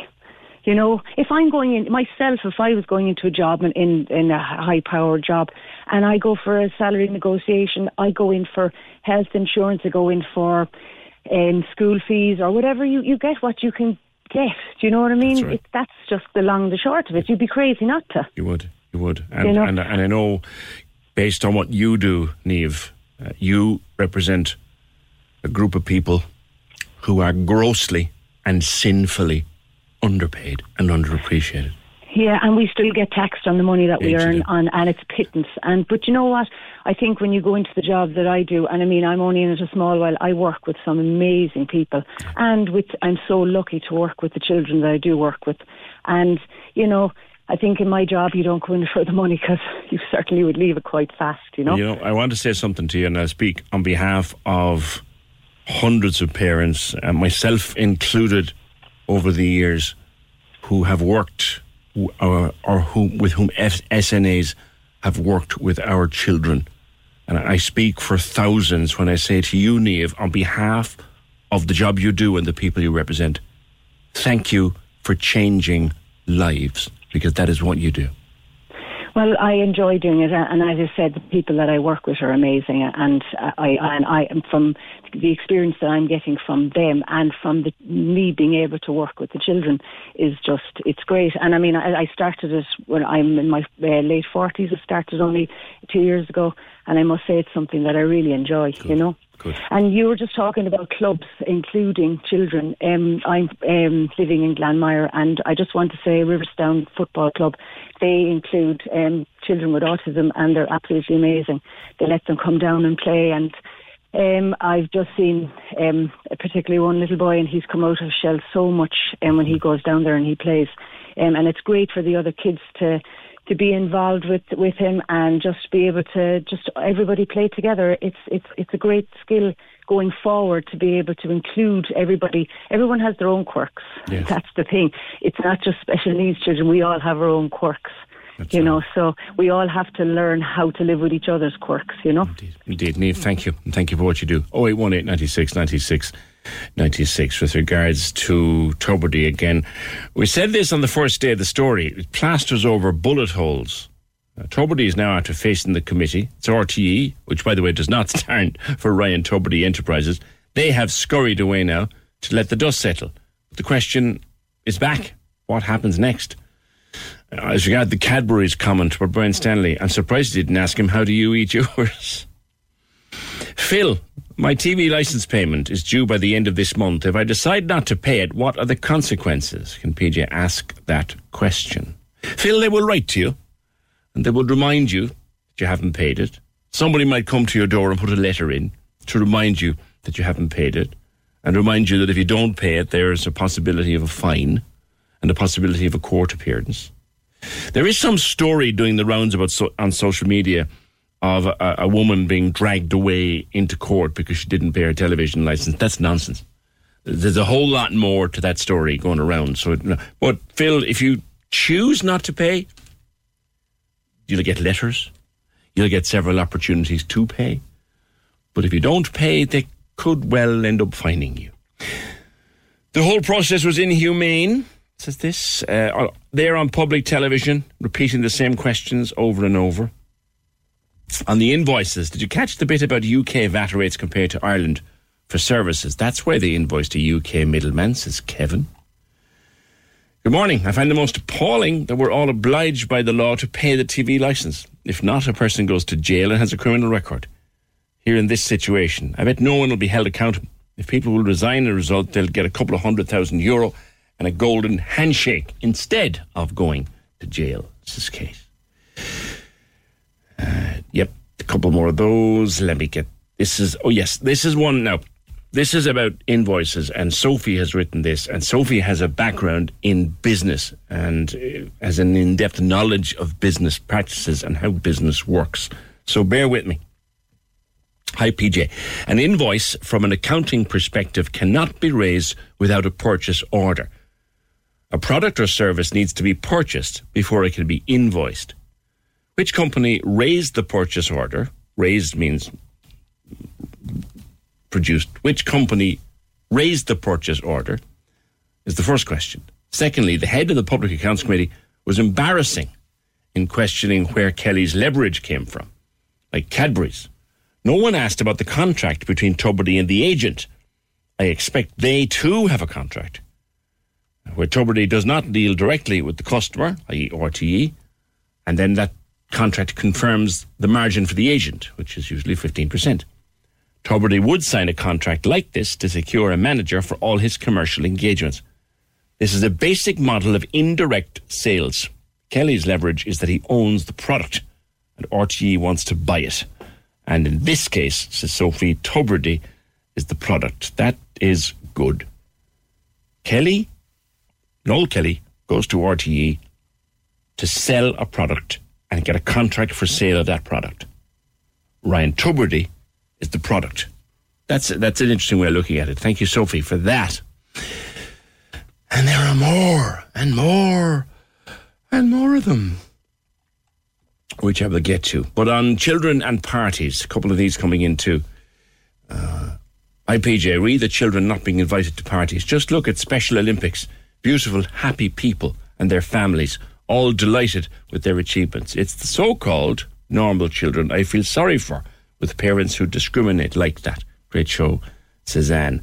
And the song, Omi's Cheerleader. Yeah, brilliant, summery tune. All we need now is the weather, says Mags. Well, Mags, I was looking at um, Carlow weather late last night, and Alan, Alan's doing what Alan does very well. He says, I'm not making a prediction yet, but he reckons around the 21st of July, there's a smell of an improvement. What's happening at the moment, and we'll talk more about weather in a bit, because there's a massive heat wave dropping on parts of Europe, including the Canary Islands. There's a massive heat wave about to drop there if it's not there already. But there's a situation at the moment where this crap that comes into us from the Atlantic, we can't push it out. There's enough heat beneath us down south to push it away for a very long time, but it can't get up. So the system's pushing and pulling against one another. But Alan is doing the models up at Carlow Weather, and he did a tweet last night where he said, I'm just sensing the change on the horizon. Now, trust me when I tell you, I'm long enough watching Alan O'Reilly to know that if he's watching something coming, he has a fair idea it'll come. 0818 96 96 96. The lack of support for children's disability services effectively locks children out of society. Thank you. Not to disrespect John, but the future policymakers will have a better understanding than current politicians. They don't lock children away in asylums anymore. They lock them in homes in crisis. It's siblings, it's cousins, they know better than most. John is spot on. I agree with everything he says. Society is treating some of these people with contempt, and it's not good enough, says Joe. 0818 96 96 96. Yes, it is getting very hot. Very hot in parts of Spain. There are actually, I just see a, a weather update this morning from the Canarias, which is a Spanish newspaper in the Canary Islands. They've updated heat warnings from orange to red now in some parts of, of the islands, which that's that's kind of concerning. You know, about stuff coming out of Dáil committees. There's a committee on at the moment, and they're talking about the new children's hospital. And the committee has been told that the cost of it will almost certainly now be more than two billion euro, two thousand million. But this hearing has also been told this morning that only 27 rooms in this enormous new hospital are finished. That the contractor is way behind time. Bam. Way behind time on the new children's hospital, and that it will be over 2 billion euro by the time it's finished. God. 0818 96 96 96. Again on the Tubridy situation. Are any of these broadcasters going to pay benefit in kind on the cars they had? Are revenue investigating this uh, RTE HR issue? I'd also investigate are they all claiming mileage? I pay benefit in kind the day I get the car. Rules for them and us? Well, you know what? I wouldn't take a company car now if you threw it at me. I really wouldn't because benefit in kind is the greatest scourge known to man. It really is like it's absolute scourge. Um, I wouldn't take a company car if you threw it at me Uh, because of it. You end up paying more than you would be if you were financing your own car. yeah. That was that was all the thing last weekend with regard to, to Marty Morrissey, for example. Did Marty owe benefit in kind? And I was out on Friday night socially at a party, and there was a few people there who work. One guy works directly in the tax system, and there's a couple of accountants and a few things like that were there. And they couldn't agree as to whether Marty would be due to benefit in kind. The only thing there was a guy who works there fairly close to revenue, old pal of mine, hadn't seen him from college. He said, you know what? Marty's going to have to have a, a, a conversation with the revenue commissioners, and hopefully that by the end of that conversation, they'll have done a deal of some kind because he's going to owe some money. That was his opinion. 0818 96 96 96. Don't blame me. Hey, don't, was no, don't shoot me. I'm only the piano player. right, it's very hot. Very hot in some of our holiday hotspots. Worryingly hot, which is unusual. Worryingly hot. We'll go there next. Join the conversation. This is the Opinion Line. With Hidden Hearing, focused solely on your hearing health for over 35 years. They're all ears. Visit hiddenhearing.ie. Corks 96 FM. Yeah, we're with Clayton Hotels all this week, specifically the Clayton Hotel Cork City, right there on the doorstep of the city centre. Chance for you to soak up Cork's boutiques and department stores. We're going to send you to the Clayton for a night on us, dinner B&B for two people. Uh, doing it every day this week on Cork's 96 FM with thanks to the Clayton Hotel Cork City. A sound for you to identify. Here's this one is a tougher one than the last couple of days, I think anyway.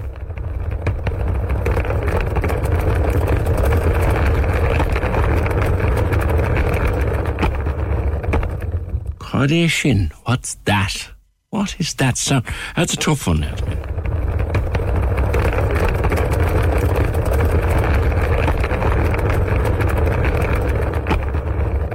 To be associated with the hotel.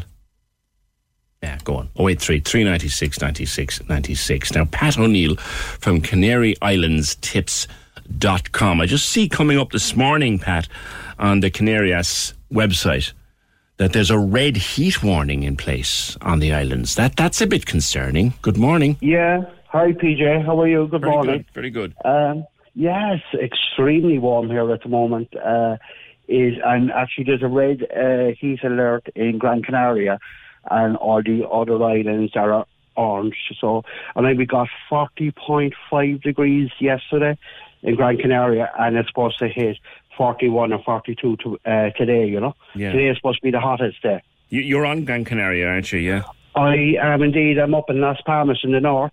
So it's oh, it's just roasting, but it's going on forever. You know, this is the second heat wave now in about three weeks. You know, Right, right. Now, the normal temperature this time of the year would be what? About the 29, 30, wouldn't it? yeah, about that. I think things have really changed uh, this year. Last year was quite hot during the summer as well, but like summer usually is like high twenties. But um, I say, like for example, in January and February this year, we had kind of wetter and colder weather than usual. But from March, PJ, it's just like every day is over 30. It was actually 37 degrees in the in the first week of April this year. I was in Tenerife last summer, and, and the one thing that I noticed was, and the one thing that saves the island and makes them so the islands so brilliant to visit is this constant breeze.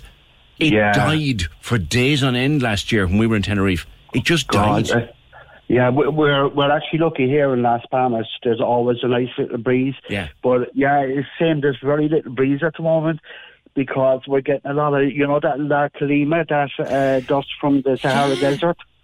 So that that's really that's what it's affecting us at the moment. You But know, that, that's something So- that, that a, local guy pointed out to me. I was in a, in a in a taxi one day and I was, I was commenting on the heat, and the, the girl driving the taxi was English, and she said, "Well, she said, see that Calima thing." She said, "That's it's about six weeks early."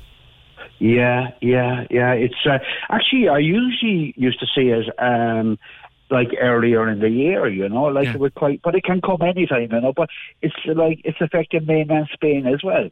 I'm like Andalusia is supposed to be 44 or five degrees, you know. Um, I'm like I remember we were talking the last time I spoke to you. You had said that there was a flight from Cork, I think, to uh, Seville, June, July, and August. Right. And I act- I actually said at the time, I said I wouldn't go near Seville in July and August. It's just like hell there, you know. Yeah, it is very hot. And the r- reports back from it is that it's extremely hot there at the moment. Look, this is climate change in action, Pat. We, we- Big time. We still love to go to the sun and, and enjoy it, but we need to be increasingly careful when we're there. What what are they saying out there for, for tourists? What what are they advising? Uh, well, you know, it's just basic. Uh, I'm like, I'll give you an example. I have friends here at the moment, and we're up at the very end of the island here, so they wanted to go beyond and just see the edge of the island. Uh, I walked it in. I said, but we all agreed, yeah, but we're meeting at eight o'clock, you know. So, like, so just like just drink plenty of water. I definitely wouldn't advise anyone to go into the interior of the islands, you know, um, where you because I'm like I. I go up to the mountains here quite a lot, like, but I wouldn't go near there at the moment, you know. Yeah. So um, just you know, stay in the shade, you know. Stay by the Stay in the coast, stay in the shade. Yeah, stay by the coast, like, and the south here is supposed to be even hotter, you know, down Playa del Inglés, Maspalomas, you know. Um, All the holiday spots. all the holiday spots, yeah, yeah. So like, but the other islands are only on an orange, uh, well, uh, sorry, an orange alert, but that's still thirty-seven degrees, you know. Mm. And is like listening to the local news outlets there. I know there is a there is an English speaking radio station, but they don't do a whole pile of local news. Are people uh, being affected by this? Are people getting sick from the heat, Pat? Uh, uh, yeah, I think what happens when that Calima comes in, uh, people kind of you get a lot of headaches and you don't feel great, and uh, you know can kind of drain your energy as well. You know, so mm. it's more the it's more the dust than the than the heat, really. You know. Yeah. Yeah. and do you know what I noticed as well? Like, it's we're all all my friends are saying it. Like, my apartment is like a zoo at the moment. I have all different type of insects in there that I never have. You know, it's like it's just. I was going into bed last night, and I, I took the covers off and there was two or three in there. Like I What, little, freaked what, out. little geckos, or was it? Oh, everything! Like it's like a zoo. Like uh, Don't and be saying that. My missus will have a seizure. We're going to Lanzarote in a couple of weeks. Oh yeah, exactly. Like I was like, oh my god! I, I, do you know, I, I, I kind of was a bit wary about telling people because I would just say, God, is, am I not cleaning it right? But all No, my friends if have said the if same. the you know? geckos and lizards are coming in to ca- to cool down, there's something That's wrong. what they're doing. Yeah, yeah. I, I looked on. I looked online to see why they're coming in, and the basically is it's too hot for them, and they're coming in to cool down, you know. But uh, and there's no amount of sprays that are going to help you. Like they're they're going to come in, you know. So you just have to. Them little, like them, them, them little fellas are harmless anyway. Give them a good wave of a towel and they're gone out the window. They're more afraid of you than you'll ever be of them. What? A, just when I have you there, Pat, I I know we talked Yeah. before. The, the, the cost of living, I'm hearing from the mainland Spain, um, you know, holiday resorts, that the cost of living is starting to climb. What's the story out there? Do you know? It's very funny now you should bring this up because uh, I have actually have the latest inflation figures in front of me. Uh, actually, Spain has the lowest inflation in Europe at the moment. It's dropped to 1.9% in um, in June, year on year. What, yeah, 1.9. But the Canaries, what they do, like halfway through the month, they give the regions, right? And the Canaries, uh, inflation inflation was 3.9 so that's nearly double the national you know Yes. and like I look in there right um, for example uh, the f- uh, food and uh, alcohol went up by 12.8% in June um, hotels went up by 8% but hotels went up by about 12% last year so you're talking 20% in two years you know Mm, yeah. so, yeah, and I definitely think as well, PJ, like there there are like the tourist areas. I think some people are, you know, taking the Mickey or whatever the two like uh, Well, adding, yeah, you, you, taking you can- advantage. you- we've all kind of seen that. You, you'll get skinned, and here's the sad part, Pat. And again, I say this from having travelled, been lucky enough to be able to travel many times to many parts Yeah. of Spain, the Canaries. It's the flipping Irish bar will skin you. yeah, yeah, yeah. It is like, it is uh, like, you know. yeah. It is like, and we have an Irish bar here, and I, I like going in there sometimes because like uh, I'll have friends in there, you know. Yeah, yeah. But like it, it is the dearest bar in town, you know. It is the, and it's the same beer, you know. And the Guinness is horrible there. I'm not telling the, I'm not telling you anything. I don't No, tell them I've tried night. it, Pat. I've tried it in these places. No, you, Guinness does not travel well to those parts the No, world. no. there's a guy there now. He's Croatian. He's a manager, and he's sound like. And he said to me recently, uh, "You can drink Guinness free all night if you drink it." And I said, "No, like it's that bad, you know. I, wouldn't drink it, you know." Get the cans and throw them in the fridge at home and pour them yourself. Yeah, and Joe, he said to me, he said, "Oh, I had an Irish guy in here the other day, and he said that, uh, he said, you know what he said about the Guinness? He said, I said, what? He said, it's not too bad. I said, Jory, that's an insult, you know? Yes. Like, if we say, I said, if I asked a friend, how are you? And he said, I'm not too bad. I'd say, whoa, what's wrong with you? You know, so like, like, so I had to explain the Irish, like, uh, talk to him, you know? I said, that's an insult. Is it busy, Pat? I know again you're in Las Palmas, kind of not away. You're not in actual tourism. Yeah, when I travel, I, I go to. I'm like, I'm very lucky here, PJ, that if you're a resident, you get 75 percent off all air travel and ferries within Spain. Yes. So, like, I was in La Palma, one of the islands there, two weeks ago. I got over for five euro each way. You know, that's fantastic. And so I go to all the islands quite a lot. Um, so uh, yeah, it's very every month this year has been busier than the same month in 2019, which was pre-COVID. Which for the businesses, the bars, and the, the shops and the restaurants, it's great for them because they suffered. Uh, Europe, that part of the world suffered terribly during during it did. COVID. Yeah, yeah, it did. Like basically every place. I remember during COVID going down to Playa del Inglés. Like it was like something after a nuclear war. Like uh, all the shops and Uh, seventy-five percent of the hotels were closed. What were doing, like if there was a chain of hotels that had four hotels, they were keeping one open. You know. I was talking to a fellow last year, who's an entertainer in, in Las Americas, and he said to me when COVID hit, literally, he said he lived he lived forty yards from his local Mercadona supermarket, and the cop in the street spotted that he was making a second trip in one day to Mercadona and gave Yeah, up to him. yeah, yeah. Jesus, you were, Yeah, they, everyone was doing that at the time, you know. Like I think the first six weeks there was a, a complete lockdown. Yes. Um, but after that it was quite normal. Uh, it, okay, there was no tourists there, but like the bars were open, the restaurants, shops. Like okay, there was curfews every now and again, ten o'clock, eleven. That's right. Uh, yeah, depending on the level of COVID, you know. It was great to see it all back. It's great to see it back, and look forward to being back. I haven't been, I haven't been in Lanzarote in ten years. I'm so looking forward to getting back there in a couple of weeks' time. Thank you, Pat. In Las Palmas, in Gran Canaria, there is a heat wave. It's like a heat dome has settled across Europe, and it is red alert in the, in Gran Canaria, orange in Tenerife. I'm not too sure what Lanzarote has. I think it has an orange for the end of the week. I just heard PJ mention Alan O'Reilly's post last night. Is there anything to be said for putting out the Child of Prague and leaving it out? Oh, Mags, put the Child of Prague out and let it out. Do, for goodness sake, because this, look, it's grand. There's nothing wholly wrong with it, but this is not proper summer.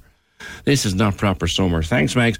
Right, lastly, where am I going? To line one. Fiona. Hi, PJ. Yeah. Tell me what this is, will you? What's that? It's rolling your suitcase. It's rolling your suitcase. It is up to reception at the Clayton Hotel, which is where you will be going with whomever you choose to take with you for a night of your choice to shop until you drop in the city streets near there. That's brilliant. Thank right, you who, very much. Who will you bring with you, Fiona? I bring my husband, Dara. Probably a good, probably a good call on that one. A good choice, yeah. All right, see you. Thanks very much. That's uh, Fiona Harron in Bandon, today's winner with Clayton City Centre. I do think one, two, two, two, two, two. Yes, that is it. Program edited by Emer O'Hay, produced and researched by Richard Vickery. Thank you for joining what's been a lively conversation in whatever way you did. We'll talk to you tomorrow just after nine. Join the conversation. This is the Opinion Line. With Hidden Hearing, changing lives with the latest hearing health technology. They're all ears. Visit hiddenhearing.ie. Corks 96 FM them.